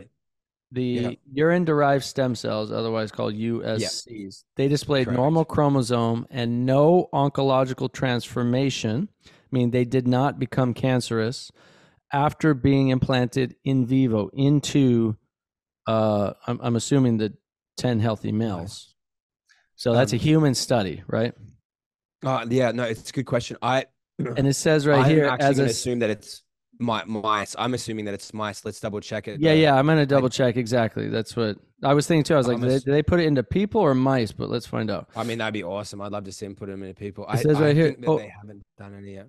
said overall as a safe cell source telomerase positive urine derived stem cells have a robust regenerative potential in cell proliferation and multipotent differentiation capacity so for people to help break that down for people multipotent differentiation capacity means that those stem cells can basically um, adapt and change and be used for all different types of cell regeneration. So it's not just kidney cells, it's not just heart cells, it's not they can multipotent differentiation. They can differentiate into help regenerate different types of cells. It's a multipotent differentiating capacity with those stem cells from the urine, which is freaking pretty incredible.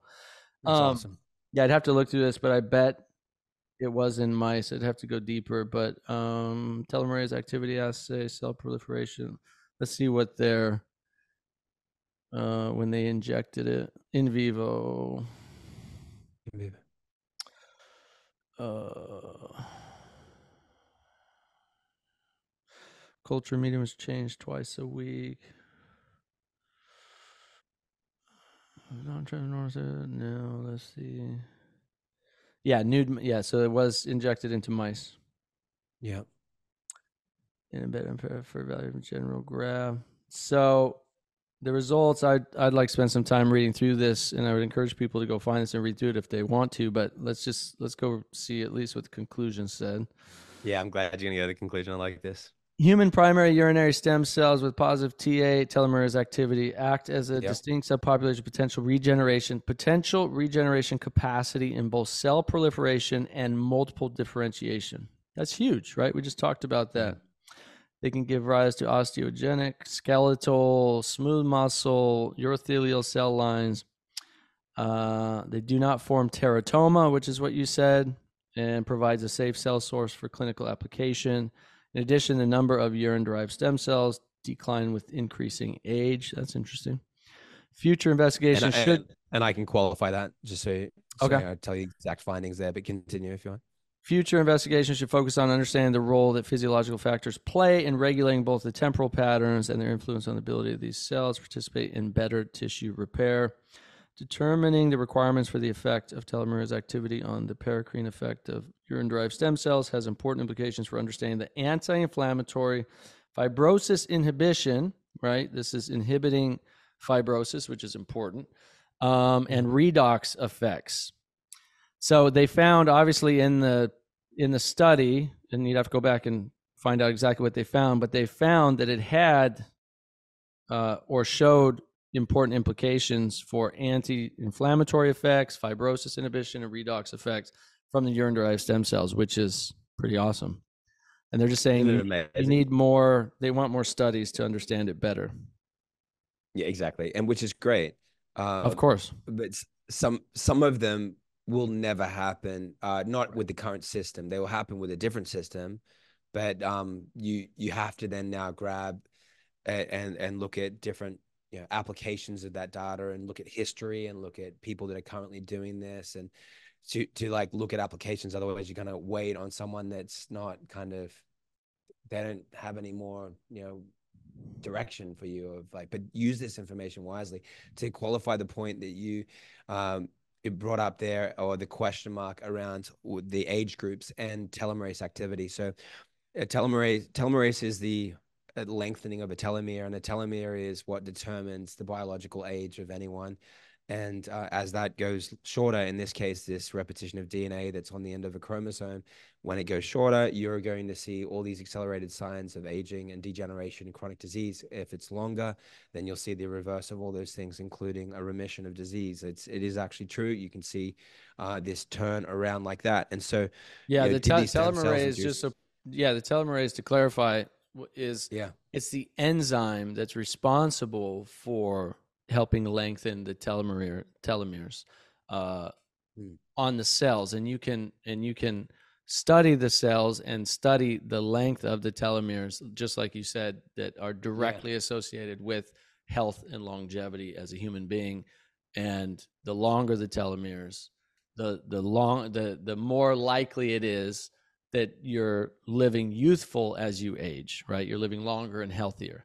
And as those telomeres shorten through, they're finding through various, you know, mechanisms of damage from our diet and lifestyle and stress and so forth, it's directly associated with shortened lifespan, all cause mortality, increased disease risk, etc. Exactly. You got it. Um, and uh, um, dang it, my I was trying to help someone in the hospital the other day, and I um, had translated this into Spanish. So now I've got it back in English. Uh, oh, you speak Spanish? Yeah. Uh, uh, no, not not enough. Um, yes. Okay. Telomerase activity is exhibited um, in gametes and stem and tumor cells. Um, so the the 70 so what happened with the different categories uh, thank you for the clarification too. The different categories of people were the 20 to 40 year olds 20 to 40 year old age group.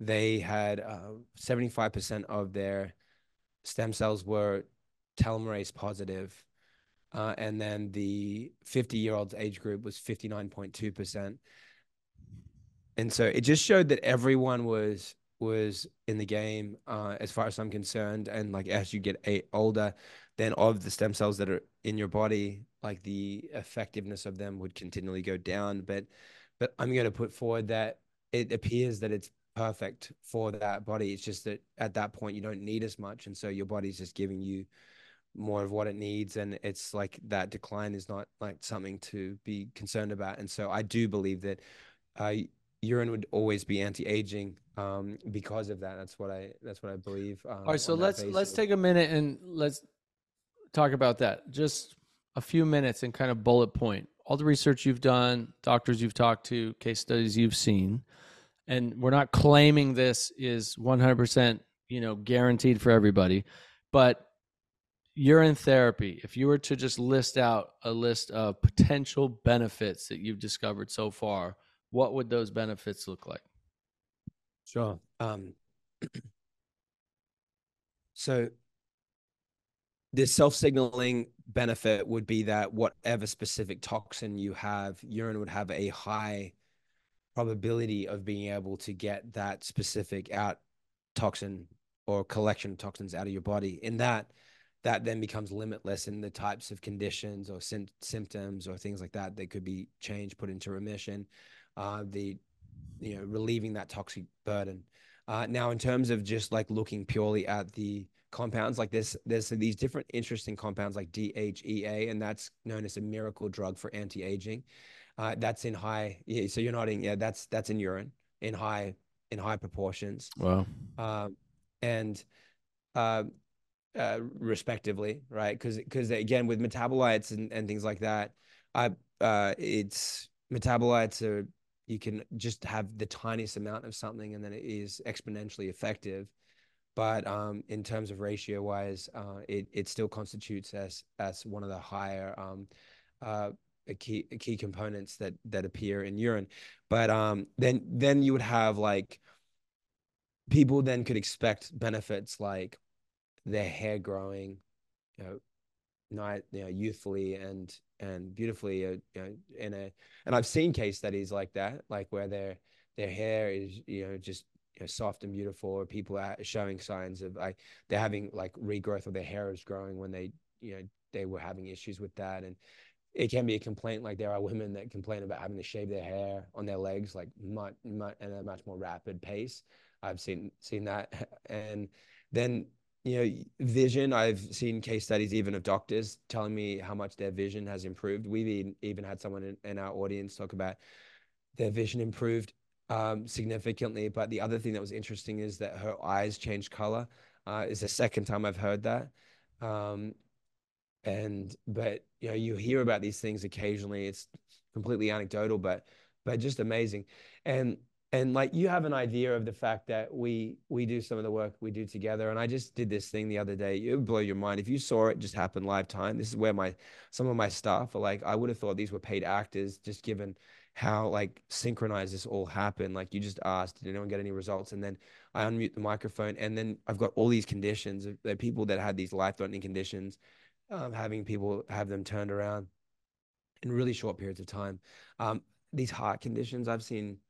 I mean, these are anecdotal, so I want to be careful um, and sending off any flags.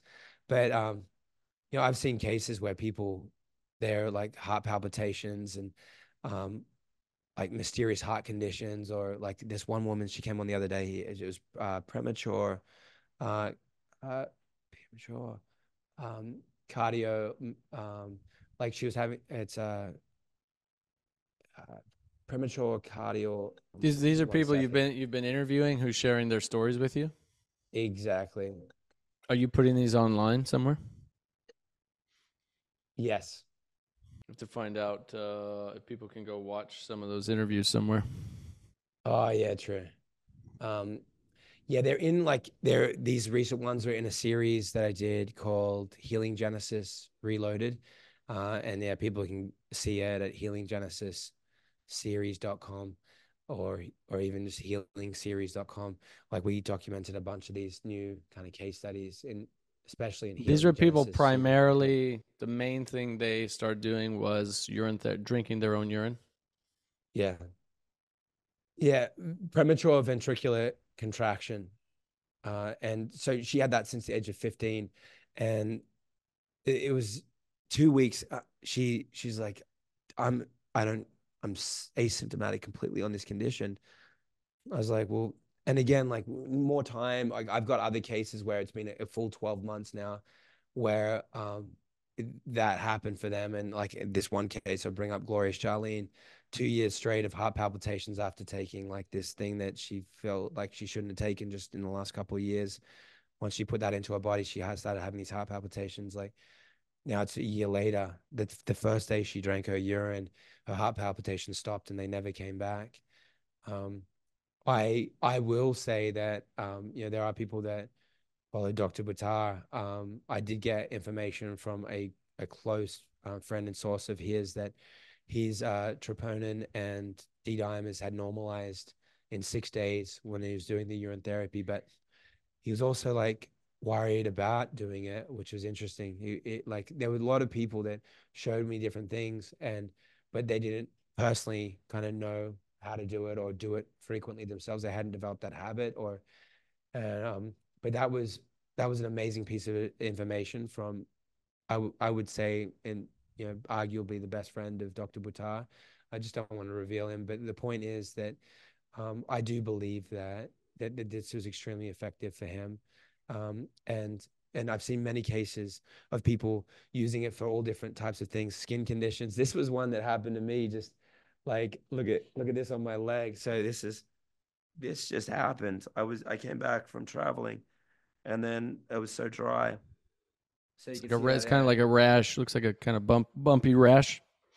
exactly. So I Um, yesterday I injected this. So this is what it looked like yesterday, and uh, I had zero irritation. It the the amount of uh irritation and like the itchiness was like kind of almost intolerable. Like I can't sleep kind of thing. I- I just injected into the skin. So this is uh, so like, this is so what we're looking at. Yesterday, you had this big rash appear after traveling. Whatever you got this big rash from something, and Yeah. then you choose to inject your urine into it. Yep, just very topically, like not deep in there. I'm using an insulin needle. I, I got this idea because I'd seen someone do this with me with a homeopathic remedy once, actually quite recently on something, and it worked. And I was like, man, that's amazing. Right, by the way, And just if so you're I watching, we're not we're not like telling you go inject yourself with urine. Okay, this is not No, what we're telling you. We're just showing you what Jonathan did yesterday to this rash that appeared. Which yeah, it looks exactly. it looks pretty gnarly. Um, okay, so now show us a close up of it right now. I think it looks about halfway like improved, like fifty percent, like yeah, like 50% it less, like hundred percent improved, or fifty percent improved, maybe. yeah, yeah, exactly. And it feels like um, I'm just trying to stop share. How do I stop share so you can see me more? Um, Uh, yeah, just hit stop share somewhere, or else I can take. There should be a red button for you somewhere. I think it's just because I got my um. Here, I'll do it. I'll do it, and then I'll stop sharing on my end. Okay. Uh, yeah, so this is what it looks like now. Uh, let's go You gotta get it closer, yeah. Get close up there of uh yeah. Exactly. Jono's inner thigh. Yeah, I know, right? Oh yeah, dude, it's like it looks way better. Uh, Dude, I, I don't even know that this is here right now, and it doesn't bother me at all. And I I would say probably in three days you won't almost see anything, and by a week it'll be like just a tiny bit of a scar, and then and I, like from what I saw happen with a homeopathic remedy, but I I don't even know where to order that thing, and I was like, I think my urine can do it, and um and so anyway, like I it's too anecdotal for me to then say there's I want to see it uh, replicated more times, but it's just an example of like knowing that you have something there. But you yeah, you asked about the benefits: mental clarity, depression, drug addiction. Uh, what's my evidence on using this for drug addiction? Uh, Dr. William Hitt is my example. Twenty thousand patients treated. Uh, he he would use this as a um, as a remedy for drug addiction, uh, and I can see why if you understand that you've got all your neurotransmitters, your hormones, uh, DMT, like things that people are trying to do and finding like even plant medicines and things like I think that like if people really understood urine therapy, they would see that they have everything inside themselves and there's not I don't think there's a need. Um, and like you can get and you'll see a lot of self-healing and trauma release and things like that. So there's these unusual things that are there as well. We talked a lot about the cancer and I'll show some more material on that and I'll back some of my sources of some of the things I brought up um, as well. Uh, but like, yeah, that's like just a nutshell. Weight loss, amazing with weight loss. I've seen cases of people losing exponential amounts of weights in short weight in short period of time. But I've also, and you could see that even if you just put in, just anyone puts into you, YouTube, sorry, Google, uh, urine therapy before and after. Just watch, look at all the before and after pictures that show and hit images and you'll you'll see people uh, just think about what happens when you're signaling your body with what what it's missing and think about how satiated you would become. Like i feel super satiated. It helped me a lot with food addiction and my cravings. Um like that's the biggest thing like you kind of life people learn about diet and then their life becomes a bit of a torture because they they crave things that they shouldn't have. But if you could if if you could give yourself that satiation and your body had all its cues of like you've got everything we're filling all your receptors. You know, look at all those metabolites. If all those metabolites are like scoring you you're filling your cup so that your your lack is not driving your program. Yeah, it's fascinating. Um, Plus, I know a guy. I don't know him personally. You might know him. Um, who looks pretty healthy. I think he's in his fifties. Who's been says he's been doing urine therapy for like twenty years. He's uh Yeah, like, like in he's 58. 58. Yeah. Yeah. Um, Troy. Yeah, he's a like health Casey. health influencer online, social media. Certified health nut great guy yeah and he's interviewed me and he he was like really humble about it he's like man you're helping me understand the science and like as he's been educating more i'm seeing him like pull out all the facts and and it's great seeing him in action with it because he's a great billboard for it because he doesn't do TRT like testosterone re- like replacement therapy. He's 58 and he's jacked, right? He looks great and he so he's you know he's not plant based like you are and I am, but he's not um he's open minded to all these different types of things. But like the fact that he's not uh, taking testosterone, I it's like one of the examples of somebody that's using urine therapy to to solve those kinds of things. And that that friend of ours looks like he's using that in the same manner. Um, like that it, it it may like help him maintain those levels because like that's a huge predicament that even anyone on any diet plant-based i would say is the best for testosterone like to keep it high but i would still say like everyone's kind of like a little bit lost on that subject without getting like the pellets or the injections in a lot of cases and i and i'd like to see it proven that the urine therapy could solve that problem for like most people um but that would so you know, that would be what I'm gonna do, what I want to do is, uh, I want to do a couple of tests. I'm gonna do a couple of blood tests. Good. Um, before and after on your metals and stuff right yeah, Like, exactly. Yep, like a toxin panel, and then like a um, you know, hormone and, and overall health panel. Um, I'm really curious on the testosterone thing. Um, yeah you know, and especially if you're saying there's DHEA in there, that's going to help increase testosterone naturally.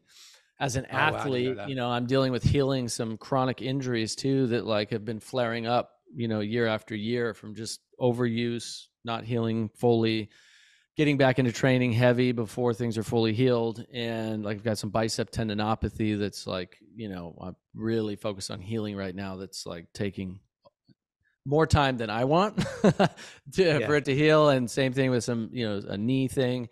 Um, and so, You could soak. You could soak, by the way, in like with rags and have it soaking there. Um, Mm. particularly aged urine, uh, but even fresh urine. There was the athlete, the the NFL player that never like basically never missed a game because of urine therapy. Every time he'd get a sprain, if he got the sprain on Wednesday, he would boil the water. Like eh, he'd make the urine hot, put his like for 30 minutes, soak it. Um, by Friday, he's playing again, which is super not typical for someone spraining an ankle, right? just like soak a rag in urine and heat it up. In this case, he would boil it and, and he would he would soak his foot in the water itself. oh, I and see. so it was, and maybe it wasn't completely boiled, but it was hot. So it was hot. Uh, so that and in it, like I don't know, like that he did that. I I've not done that. I've not made it like hot like that, but it does make sense, like about like really getting that access. But um, like the stem cell aspect, I I'd be kind of careful to kind of cook those living organisms. Um, so there's, but then the aged uh, urine, like there are people that are putting them directly on their knees, like seven day old, two week old urine in like a female pad or a baby diaper or just like a rag wrapped around the knee, letting those stem cells soak through. Um, I think it's an amazing concept. Apparently, it's working. So, a couple things. One, in this book, you recommended that I read The Golden Fountain, which I've been reading. He does talk about in here, like if you're in, if you're taking pharmaceuticals or exposed to heavy toxins, I think even like uh, he recommends not doing urine therapy, um, especially if you're on pharmaceuticals. Your, what are your thoughts on that? Yeah, exactly. I think differently. Um, and uh, Martha Christy, the author of the book Your Own Perfect Medicine, remember like all these different, like a lot of these books were uh, like written 10, 20, 30 years ago.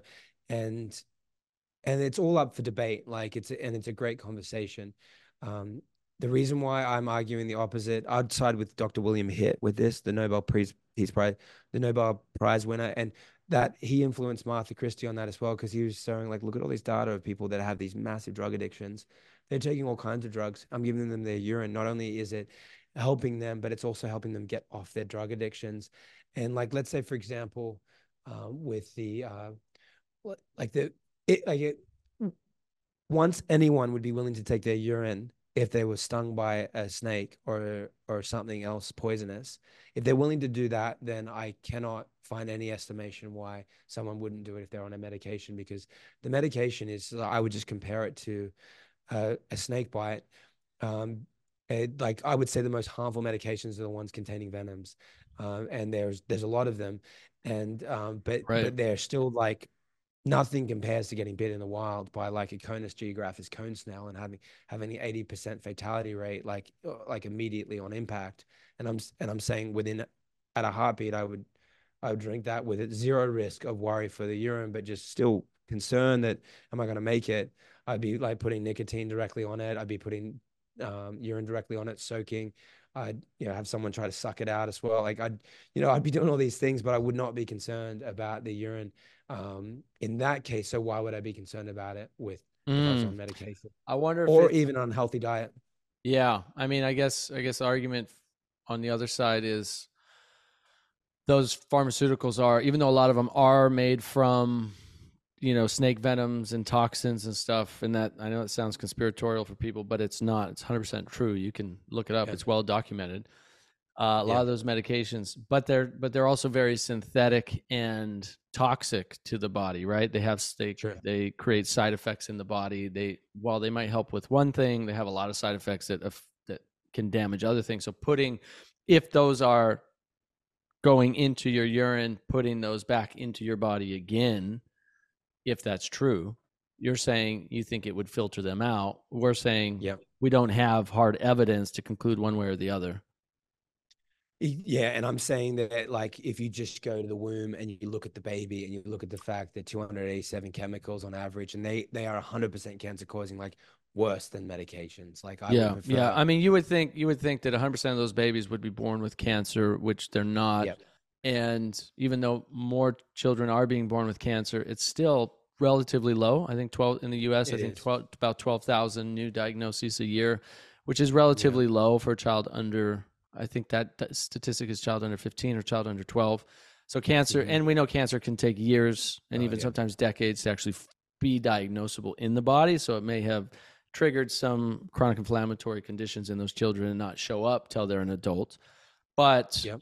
There's also the real possibility. I mean, we're we're speaking in in theory here. There's a real possibility that all of that continuous urine that they're drinking and bringing in their own stem cells back into their body during utero has helped their bodies to detoxify those chemicals from their body, which would why they're not being born with cancer and other autoimmune conditions and neurodegenerative diseases and endocrine specific diseases from those chemicals. Um, could be. We don't know, but Exactly. but but it's an interesting theory. Um, It, it's definitely something to question. Exactly. It certainly is helping them. Like something is helping them in that, and and that that process is is intelligent and it's fascinating, and it Mm. and so yeah, that that information is there, and that's why I'm I'd be like if I was on medications, I would want to do urine therapy more, um, because I would know that I've got these toxic exposures. If I like felt like my diet wasn't perfect, I'd be want to do it more. Why? Because it means I'm getting more toxins in my diet, and it means I'm craving things that I shouldn't be having that aren't good for me. And I need to answer that problem, and I need to satiate my myself because I can't, and I need help because I have like addictive behaviors. And if I'm willing to do that, like that is a like to me a holy grail that's going to unlock many other possibilities. And if I don't want to drink it, I can do it via enema. It's still going to absorb a lot of that and give you a lot of different benefits. There are differences between oral and injection and and rectal, but um, but they all have different benefits, which is awesome too. And so, like this tools. yeah, um, I mean, we'll have to do a follow up because I know we're kind of running short on time, and I still have a hundred things I want to ask you about. But before we kind of wrap up, I wanted to, um, oh, ask you. So, how long have you been drinking? How long have you been doing urine therapy? Two years since the time I talked to you about it. Like I was like every day or every day. Yeah. every Almost day, like, every day for two years. yeah. And how much do you drink? Um, my full morning output. So, which, which could be a cup this big. Like that's kind of typical for me. I just you just drink it? Do you just drink it straight? Do you put it? Do you put it on ice? Do you add uh, any flavor to it? I guess I was. I have to show you. I'll So two- Two years. I'll let you sit there and and and think about what you're gonna do. so two years drinking it almost every day, and it's the first urine of the day right after you wake up, right? Um, Oh. Yeah, after I wake up, yeah. Yeah, first urine of the day after you wake up. And that study you were talking about, they said they found 140 stem cells in that urine, and if they aged it for three weeks, Yes, it it then had a hundred million stem cells. So, have you tried aging urine and drinking it?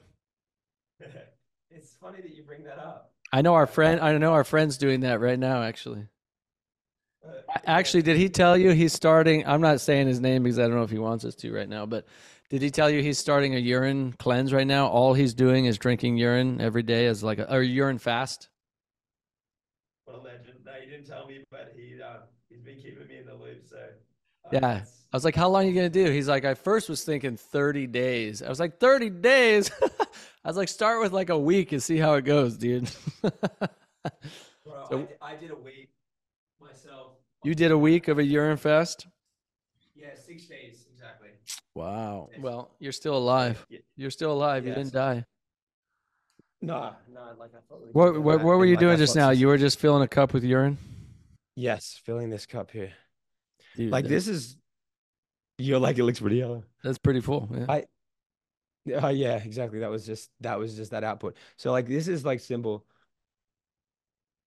That tastes like um doesn't like taste bad. It just tastes like kind of if you think about it like this is just filtered blood. It's like it gives you a different feeling like I don't know. I don't know about th- yeah. thinking about drinking filtered blood. Does not s- sound appealing to me at all. You know, it makes me feel like a vampire. Like, yeah, let me get some filtered blood. Yeah.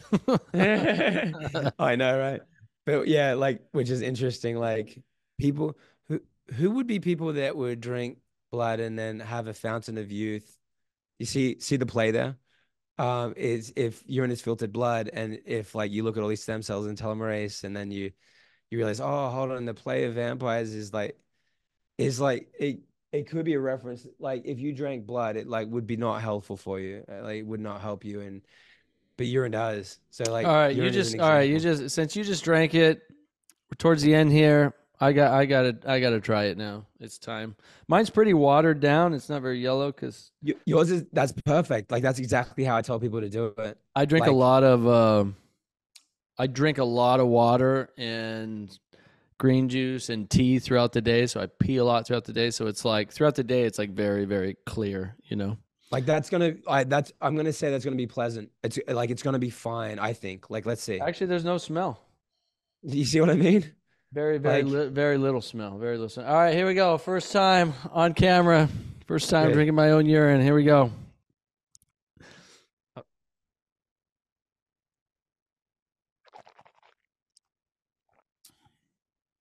Ooh, ooh, ooh! That hits different. It tastes exactly how you think it would. Tastes like urine. Yeah, so- exactly.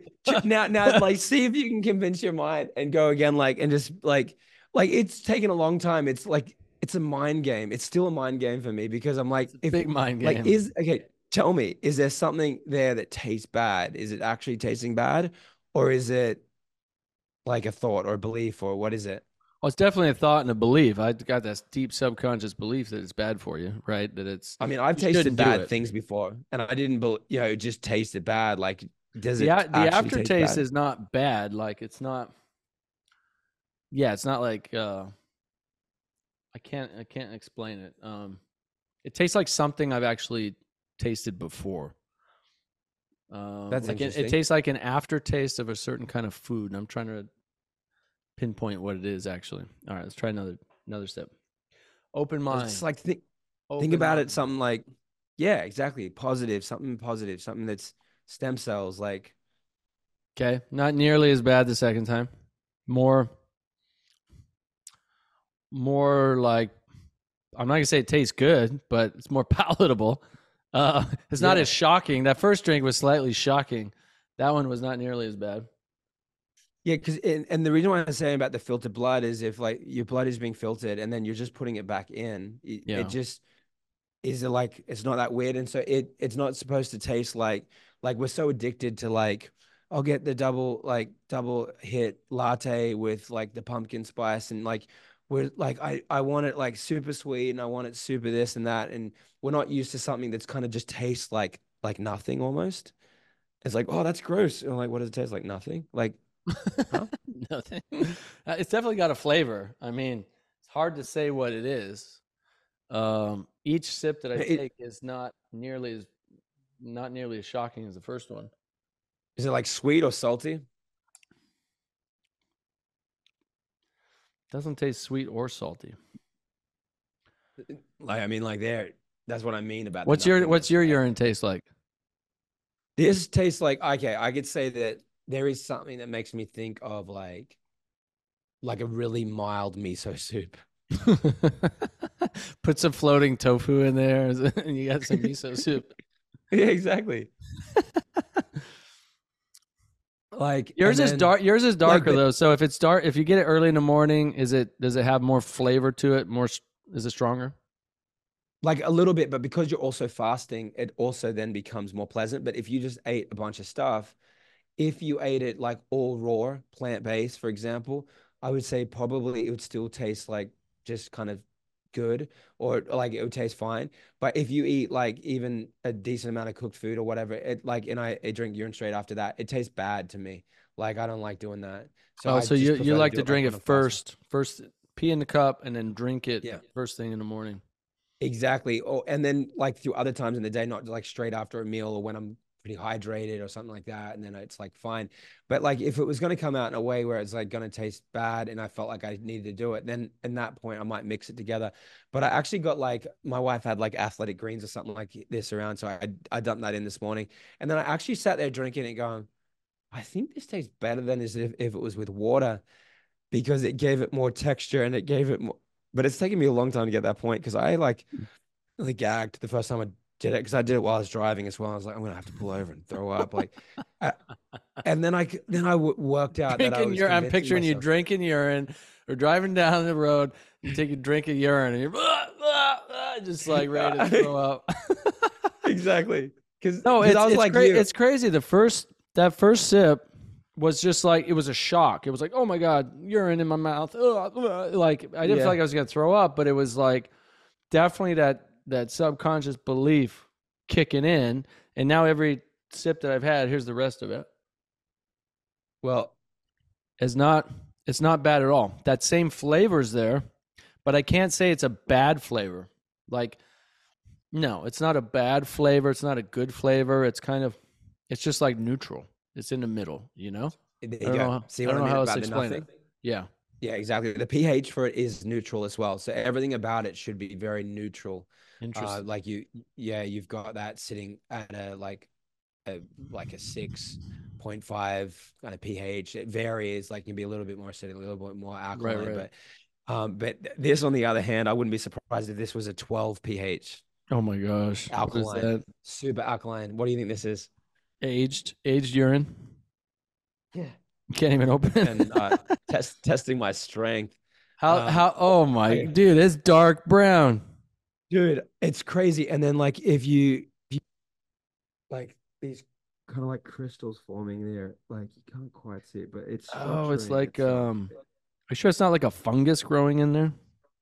yeah exactly It looks like a SCOBY. Like, have you ever had, it's, you know, sco- it's totally like a scoby it's like its own mother kind of thing yeah, a symbiotic colony of bacteria and yeast that you make kombucha out of. I used to make kombucha, and you make it with a. dude It looks starts SCOBY starts to create little offshoots of like bacteria and yeast like that. But we drink the kombucha, and the kombucha is Exactly. healthy for you. exactly and i think like it's you know kombucha to me is like a little debatable um like in the sense that like if that doesn't interface with your body then it's not really going to help you or whatever or the alcohol content or whatever. So I, I i personally don't do kombucha but here's the kombucha that i will do. This is my own urine. So you're gonna watch me do this because i i talked about aged urine but like i'm more about doing the aged urine enemas and soaking in the aged urine. But like people that do the drinking, like they swear by it. And if you're just doing it a bit here and there, or you're mixing it together, or I have done this where I blended it together with like uh like a smoothie, and it it did blend. It did kind of go away with like a banana and a like vegan protein shake. It it kind of like it wasn't that bad. But if you do the urine with like a smoothie or green juice or something like that, it ends up tasting like fine. Like How- but so how long how long did you age that for? This one is probably two months, like three And- months. Like oh my gosh! And how and and how did you age it? just put it in this jar. So you seal the jar and you put it in a dark, cold cupboard. Or Yeah, it, it doesn't. There, there, nobody like has any science to prove any way on that. Yeah, oh, I mean, obviously that Wake Forest study, but they, I don't know if they share exactly what type of room they put it in, but it was airtight flasks in their example. A lot of people who have done this historically have actually had it so it's exposed to the sun and the moon and getting charged by that. Something like I, I don't know. I can't. I can't. How'd you do it? You just leave, leave it out on a table or what? just put it i just put it out of people's way because i am like the anti-urine therapy police are, are, are always around ready to Is strike that your kids? Your And I- kids are like, Dad, what are you doing drinking urine again? no they're chill they yeah they're on my team um They're like, they're like, I don't want to drink your urine. Keep that off the kitchen counter. no exactly no but like you know my my our nanny right uh cleaning staff my wife's like secretary that comes in like i'm like the closet urine therapy guy like all right, all right. Let's watch you. dr- Let's watch you drink this stuff. it smells like strong i i don't necessarily want to say it smells bad but it smells strong like if i smell that right now i'm like it smells like one it smells like alcohol um so it's like, probably fermented. Maybe there is alcohol in it. Dude, uh, like it smells like I'm just sniffing turpentine right now. That's what I can tell you. Like, smells like I'm sniffing turpentine, like You should- intoxicating myself. You should find a way to test the alcohol content. So if it's fer- if it's fermenting something in it, might be converting into alcohol through uh well aging. But you're not like you didn't add anything to it. No, to nothing. ferment added. it, right? So it's, Like it's- all the compounds in there, like it's feeding off itself. The like stem if you cells use in fruit, if you use off itself. or grapes or whatever, you can ferment them into alcohol. The sugar content basically, you know, converts into alcohol. But that would mean if your urine's converting to alcohol, there's some kind of sugar content in there, glucose or fructose or something in the urine that's converting it into alcohol. Maybe Mhm. Yeah, I don't amazing. know. I'm just theorizing. I don't know. No, I- like yeah, that's I yeah. You can come in, person. Um, so All right, we're gonna, we're gonna watch. Jono drink his aged urine. yeah, Nanny said that she had to go. Oh yeah, I'm gonna go. Um, um. Oh whoops. Yeah, got it. Okay, ready.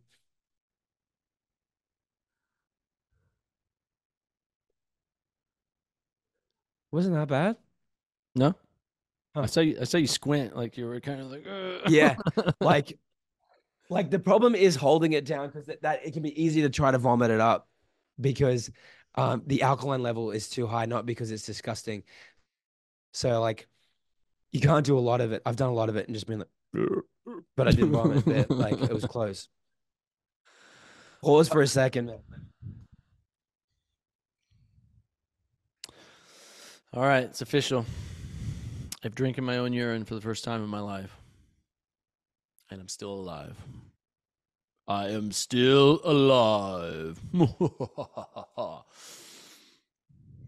and um but yeah man uh let me see what was the last thing that we were saying So, well, you were just drinking your aged urine. You said it wasn't that bad.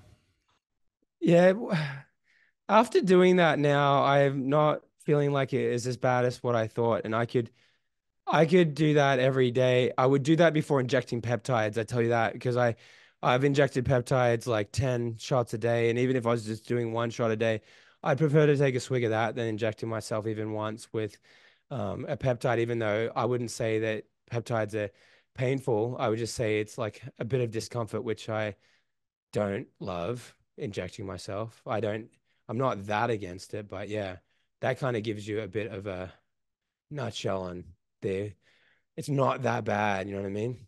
Well, it's official. I have drinking my own urine for the first time in my life. at uh, 36 years old, and uh, and I'm still alive. It didn't kill me.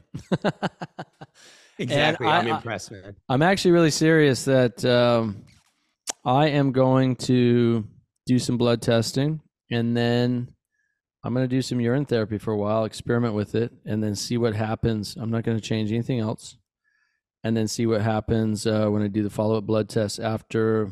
I don't know. I think it seems like, like our friend said, he started really noticing things after about two months. So Yeah, maybe I do which it is for like impressive.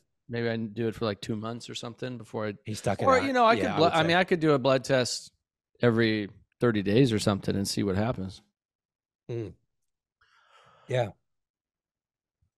All right, Gosh, what are you what are you showing? What are you showing us here? What is this? Uh, this is like a couple quick things here. This is the one that we went through, but look at examples. Um, like if someone just Googles stem cells in urine, and scientists create brain cells from human urine. Um, these are all backed. Like that's a 2012 study. Uh, they're they're in vitro, obviously. Sorry, in vivo. Sorry, um, and like uh, grow a human tooth inside of the kidney of a mouse. How weird is that? So it's just showing that the the kidney, the stem cells work and they they do generate tissue.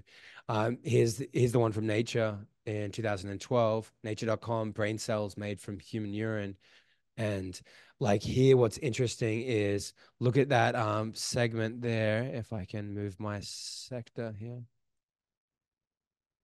if I move that, look at how it says here. Uh, one of the experiments produced round colonies of reprogrammed cells, bottom paragraph, from urine that resembled pluripotent stem cells after only 12 days, about half the time usually required to produce induced pluripotent stem cells. When cultured further, the colonies took on the rosetta shape common to neural stem cells. So showing how like this this is all showing that they're viable, they they translate. And the, here's the the- another study, and this was in the mice. They found that when they transferred them again, that they would not form tumors in the brains of the mice. And like you just see this in every case, which is amazing. Um, and and then you see like examples like this, like this. Go back, like- go back like real quick. skin- Sorry, this is crazy. But go. I just want to read that first sentence. So, urine device sends out Yeah, because read it. regenerate- despite being a biological, human urine contains a small population of cells with self-renewal capacity and differentiation potential into several cell types being derived. I mean, that's self-renewal and differentiation. I mean, that alone is very interesting, specifically for you know regeneration. Uh, I'm going down regenerative medicine. Uh, with great potential in regenerative medicine applications. Yep, I've actually read that. I remember reading that study um, Oh, good. when I was starting to look into this a little bit. That is no, that's awesome. And this was the one that I just prepared recently. Check this one. Um, like this University of Chicago, how stem cell therapies provide new ways to stop tumors from spreading or growing back. It's, it's just amazing. Like differentiation therapy, uh, how to cause the stem cells um, to then become non-cancerous cells. How do you mature a cell? So like this this explains how stem cells are actually like trojan horses for cancer uh, in in essence because cancer stem cells can be directly targeted to stop their growth or turned into trojan horses this is that attack other tumor cells like my way of explaining this is if you can educate a cancer stem cell to become a healthy cell it helps to educate the other stem cells cancer stem cells Yeah, that's fascinating. What is this from? Which paper is this from? Um, this is the University of Chicago. Um, and the article is called um, How Stem Cell Therapies Can Provide New Ways to Stop Tumors from Spreading or Growing Back. Now, now they were what- they were looking at uh, stem cells from urine or just men- mesenchymal. No, exactly. Mesenchymal stem cells. And that's what, and so like this researchers can also genetically engineer stem cells to express a protein that binds to a desired target in a cancer cell, increasing the efficacy of treatments by releasing drugs right at the tumor. For example, mesenchymal stem cells derived from bone marrow naturally migrate toward and stick to tumors and can be used to deliver cancer drugs directly to cancer cells. This was the part that I mentioned before about like the top paragraph there. um, hormones and cytokines like play the, the key role in cell communication and um, can stimulate stem cells to mature and lose their ability to regenerate. It followed that forcing cancer stem cells to differentiate into more mature cells could subsequently stop them from multiplying uncontrollably, making them become normal cells. And then like this one from 2008, you'll love this one. And I love these these findings and the words that they have to use in studies is may and um and I'm saying yes, the may is like true. It may do this, but the reason why they're saying that is because it's it's really showing this amazing re regulatory ability that urine-derived stem cells have.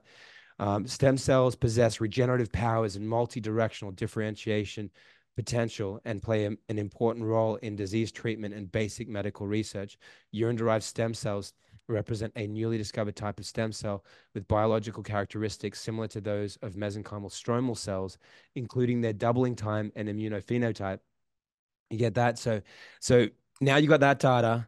So one thing we have to realize here is these are extracted stem cells. So they're not Yes. using all of the urine, and that's going to be a big, you know, point of No, exactly. Is hey, we've just taken the stem cells out of the urine for these studies. We're not looking at studies using the full urine. We've we've got rid of all the metabolites and the waste byproducts, right?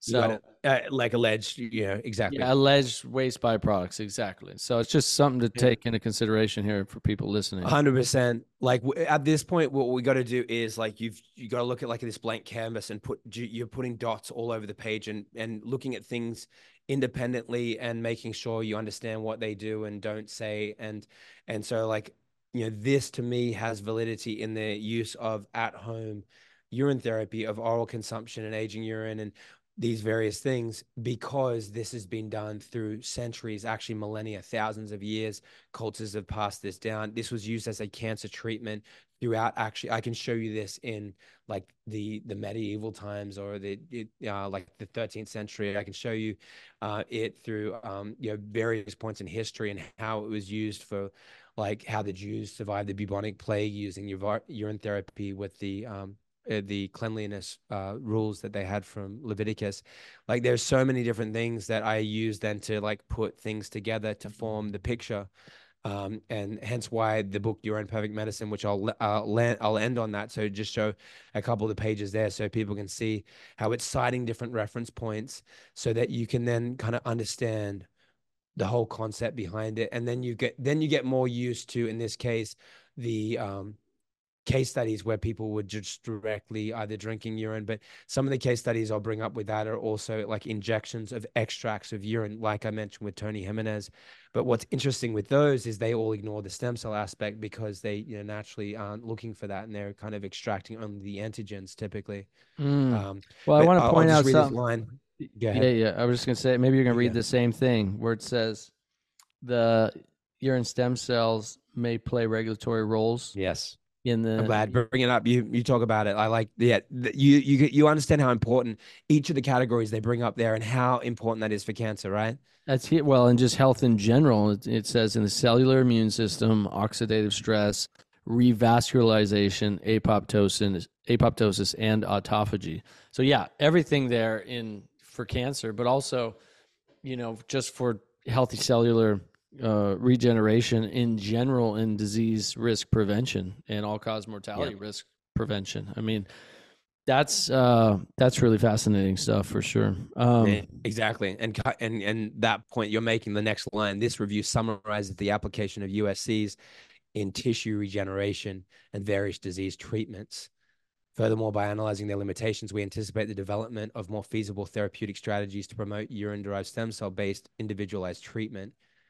And like if if people understand, you know, the aging process, if we if we have if we can feel confident in the ability for the urine to cross the intestinal, uh, you know, the through the through the um like doing it rectally through the intestinal wall, uh, or through uh, getting through the stomach acid, which I'm like I'm 100% convinced that's exactly what they're designed to do.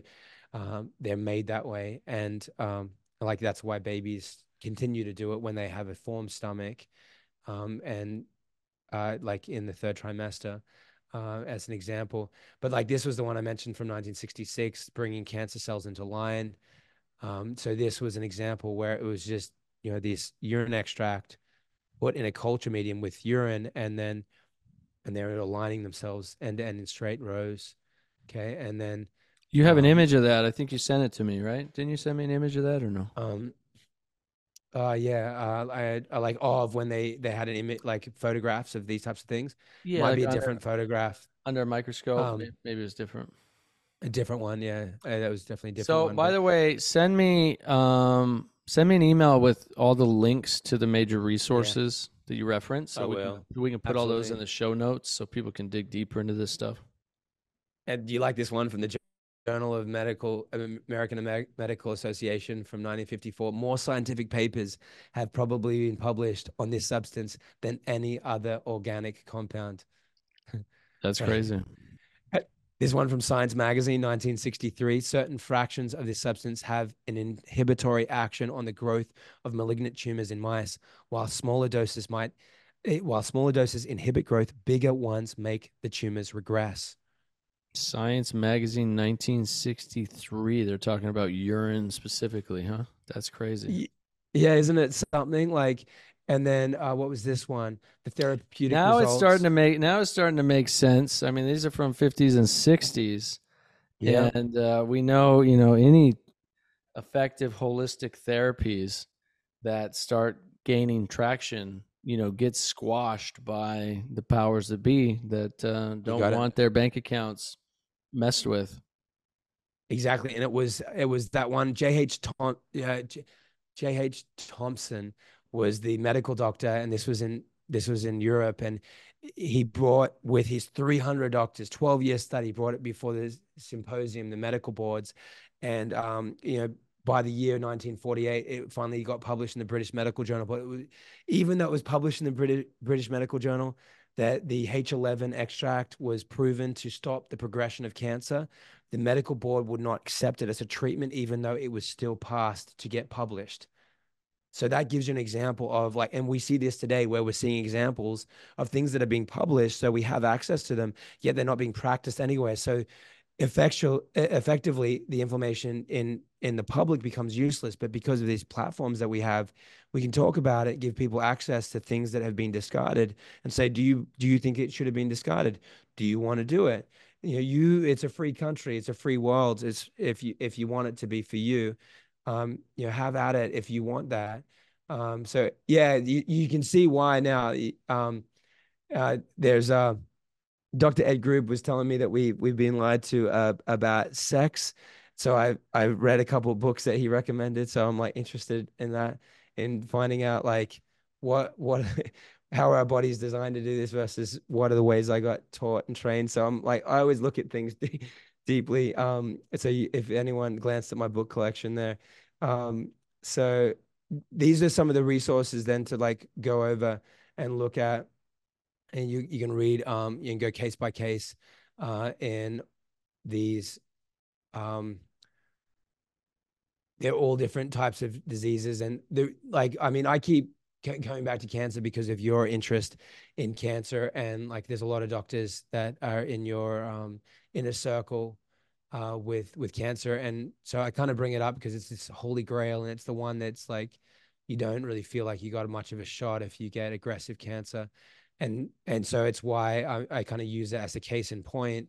What book is this um, from? to- this is Your Own Perfect Medicine by Martha Okay. Christy. I just saw something there about they found um like for tuberculosis. Uh, you passed one that was Yes. talking about that. Was- this- yeah, exactly. Tell me which page you saw that pop up on. uh, I think it was back the other way, but it was just showing and there bactericidal effect of what of urea. Urea is a is that an enzyme from urine? What is urea from urine? Oh yeah, yeah. Urea is um, it's I no, it's not an enzyme. There's about 30 enzymes in urine, by the way. That's pretty cool, right? Um, but uh, it's I mean, these are interesting because they're all just words that are describing things. Like definitely, uh, urokinase is an enzyme that is in like a significant portion in urine. It's why it's getting extracted from urinals for the for the drug urokinase. Right, but it, uh, sorry, yeah, urokinase is the drug, but it's just the enzyme that's in urine. So it's surprising that they can even call it that.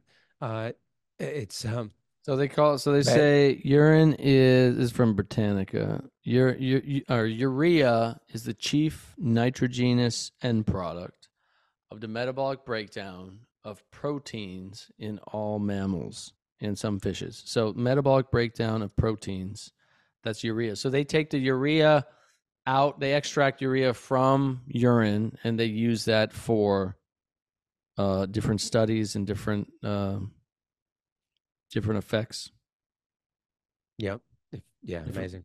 different treatment studies, and things like that. Yeah. Interesting. Um, uh, yeah, and, and so urea has been used like, and in some of these cases, they were injecting them directly with uh, urea directly into the tumor. and u- Urea being used, like say, taking the concentration of the urea and and using it as cancer treatment, and it's urea is very heavily published. Uh, like definitely hundreds of thousands of people in the United States, as one example, have used have have received urea through uh, different means like oral um and but like and know, they the- so they they're get that really- from other people. They take that from other people's urine.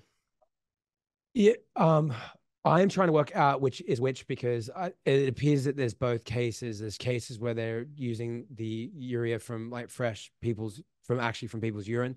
And there's a lot of cases where they're simply making a compound that mimics it completely and uh that is being used. Uh so it's like a synthetic. Um but like they experimented with the use of urea on polio and rabies viruses and found that the viruses were weakened and finally destroyed the by and finally destroyed by urea. Um and uh, i'm gonna just do the um and look what happens when you search these kinds of documents for uh, cancer. And like just you know people can download the book. So there is a website that i'd recommend everyone to check out which is urinetherapy.com and it's just filled with free resources. And it's dr ed group and i um, just simply doing our best to educate the world on this and give people all the tools. So you know nobody has to like go it alone or miss out on using some of these to me absolute life-changing therapies like there is if you gave me one therapy for cancer i'd I'd this would be mine. I'd also be interested in I'd be I'd be down with chlorine dioxide as well. Uh, and I'd be following Dr. Andreas Kalcker and what he's doing with that. I think it's amazing. I've got to send you some videos on that. I've But, done, some, um, I've I'd done be- some cleansing with that. Um, that's a Yeah. whole conversation, though. Yeah. It's its own beast, right? Um, but uh, yeah, like there's there's a lot in these um, where you you can go through all the studies that came out of these different uh, institutions um, and just trying to get to some of the this is uh the research evidence and case studies it goes yeah like it'll go historically how like the 1900s and then 1906 1915 and then the books that were being published by these um, doctors and then they go um, then they go case by case on all different diseases. And um, from you know every t- type of condition you can imagine. But because they're well documented and by medical doctors they while they're anecdotal they um they're they go in, they go into the case study of being they're going into the category of being a a, a um factual case study. And so that's um important urea crystals in cancer look at this by dr william miller from the department. You have so you have these you have these PDFs to be downloaded on your site. Are they? Some of these are books for sale. Are you allowed to just give their PDFs away for free? That's a good question for Dr. Ed Group. Um, and so, because he's some of these he's got access to, and I got permissions from different places, and um, so he's he's the one that's kind of aggregated all that. So that's the question. uh, That's. I mean, it's him. cool. I was just looking at urinetherapy.com, and you've got all these resources on here and books and PDFs and people can download. I was just wondering. I know after a certain Yeah, amount exactly. of time, things are added to the public domain that doesn't matter. So I don't know. Some of these books might be old. They're already in the public domain. I'm not sure exactly. Yeah, and some of them are volunteered. Um, you know, Gotcha. resources and things like that. But um, but Ed Group can answer that direct. Like, look at this: the urea crystals to heal external cancerous ulcerations. It's super important. The partic, like this penetrating odor of a sloughing cancer. for the past year at the tumor clinic of the Cincinnati General Hospital, urea crystals have been advocated and prescribed in such cases. They're packed into the wound. Although they dissolve in a few minutes, the offensive uh, character of the ulcer becomes less with each application. Wow. The crystals are cheap. Considerable antiseptic, it said. Yeah, that's incredible. Um, well, I know you got your family waiting there for you. Obviously, we can we can wrap up, dude. This has been awesome. Um, we'll do. Awesome. We'll have to do a follow up part two at some point. Exactly. Yeah, it Um, sounds great. espe- I'd love to see what definitely you think of this. after definitely after I do my own experimentation with it and do some testing and stuff, and then you know let's get you back on the podcast and let's talk about you know I want to talk about what things you've seen, more research you've come across, more case studies. You know, I'll share my own experience. Um, you know, if you have somebody, you know, maybe we get Ed Group on too, and maybe we do a conversation. Oh yeah, that'd be great. He'd do it. That'd be He's cool. great. That'd be awesome. So maybe we do that. And I think it's worth exploring further, dude. This is fascinating stuff that's like shocking and goes against what we've been taught. And um and I think it's you know, if it has the potential to help people heal, then it's worth talking about and exploring further. It's amazing, yeah, and it just goes in line with with how we were made. Like, what if God made us this way? And and that's the biggest question that people need to ask themselves. If if God made me this way, then um, it's it's uh, you know, maybe you can help me stop sharing here. Oh yeah. Um let's see. You should have a button there, but I guess not. Huh? I it, I think there is, but like I've I've got like All right, you're good. blocking me. Um, yeah, so like uh, you know, wrapping wrapping this like with my children that have just filled with life and energy and like managed to like our nanny to, is is off and my wife is working out and so I'm on duty and we're um but uh they're you know and they're, they're really the reason why we're doing this Nathan like the future of our children is everything and like what world do we leave with them and part of that world that we're leaving them with has everything to do with the knowledge that we leave them of their ability to self-heal and and if I'm right about this, what it means is that God has given us a way. It, it's it's the natural design, and it's a tool that's there for us. And it's one tool. There are other tools, but it may be one of the most essential ones to help us with the lack of information that we often have, where we, we don't know what's going on, but our body knows. And if water water truly does hold memory, and if we have that unlimited information that our body's always giving us, then we're in safe hands and we're going to be okay. And that's the hope I want to leave people with. It's beautiful, dude. All right, bro. Appreciate it, man. This was Awesome. awesome. You got me to drink my own urine, so congratulations. Good job. Well done. well done. Well and, done. Uh, well, bro. and and to be continued. All right. Sounds great, brother. Let's do it again. All right, brother. Much love. Take care. right, bye. Thank you for listening to the Nathan Crane Podcast. Please make sure to subscribe and share this on social media. Then head over to nathancrane.com for your free ebook.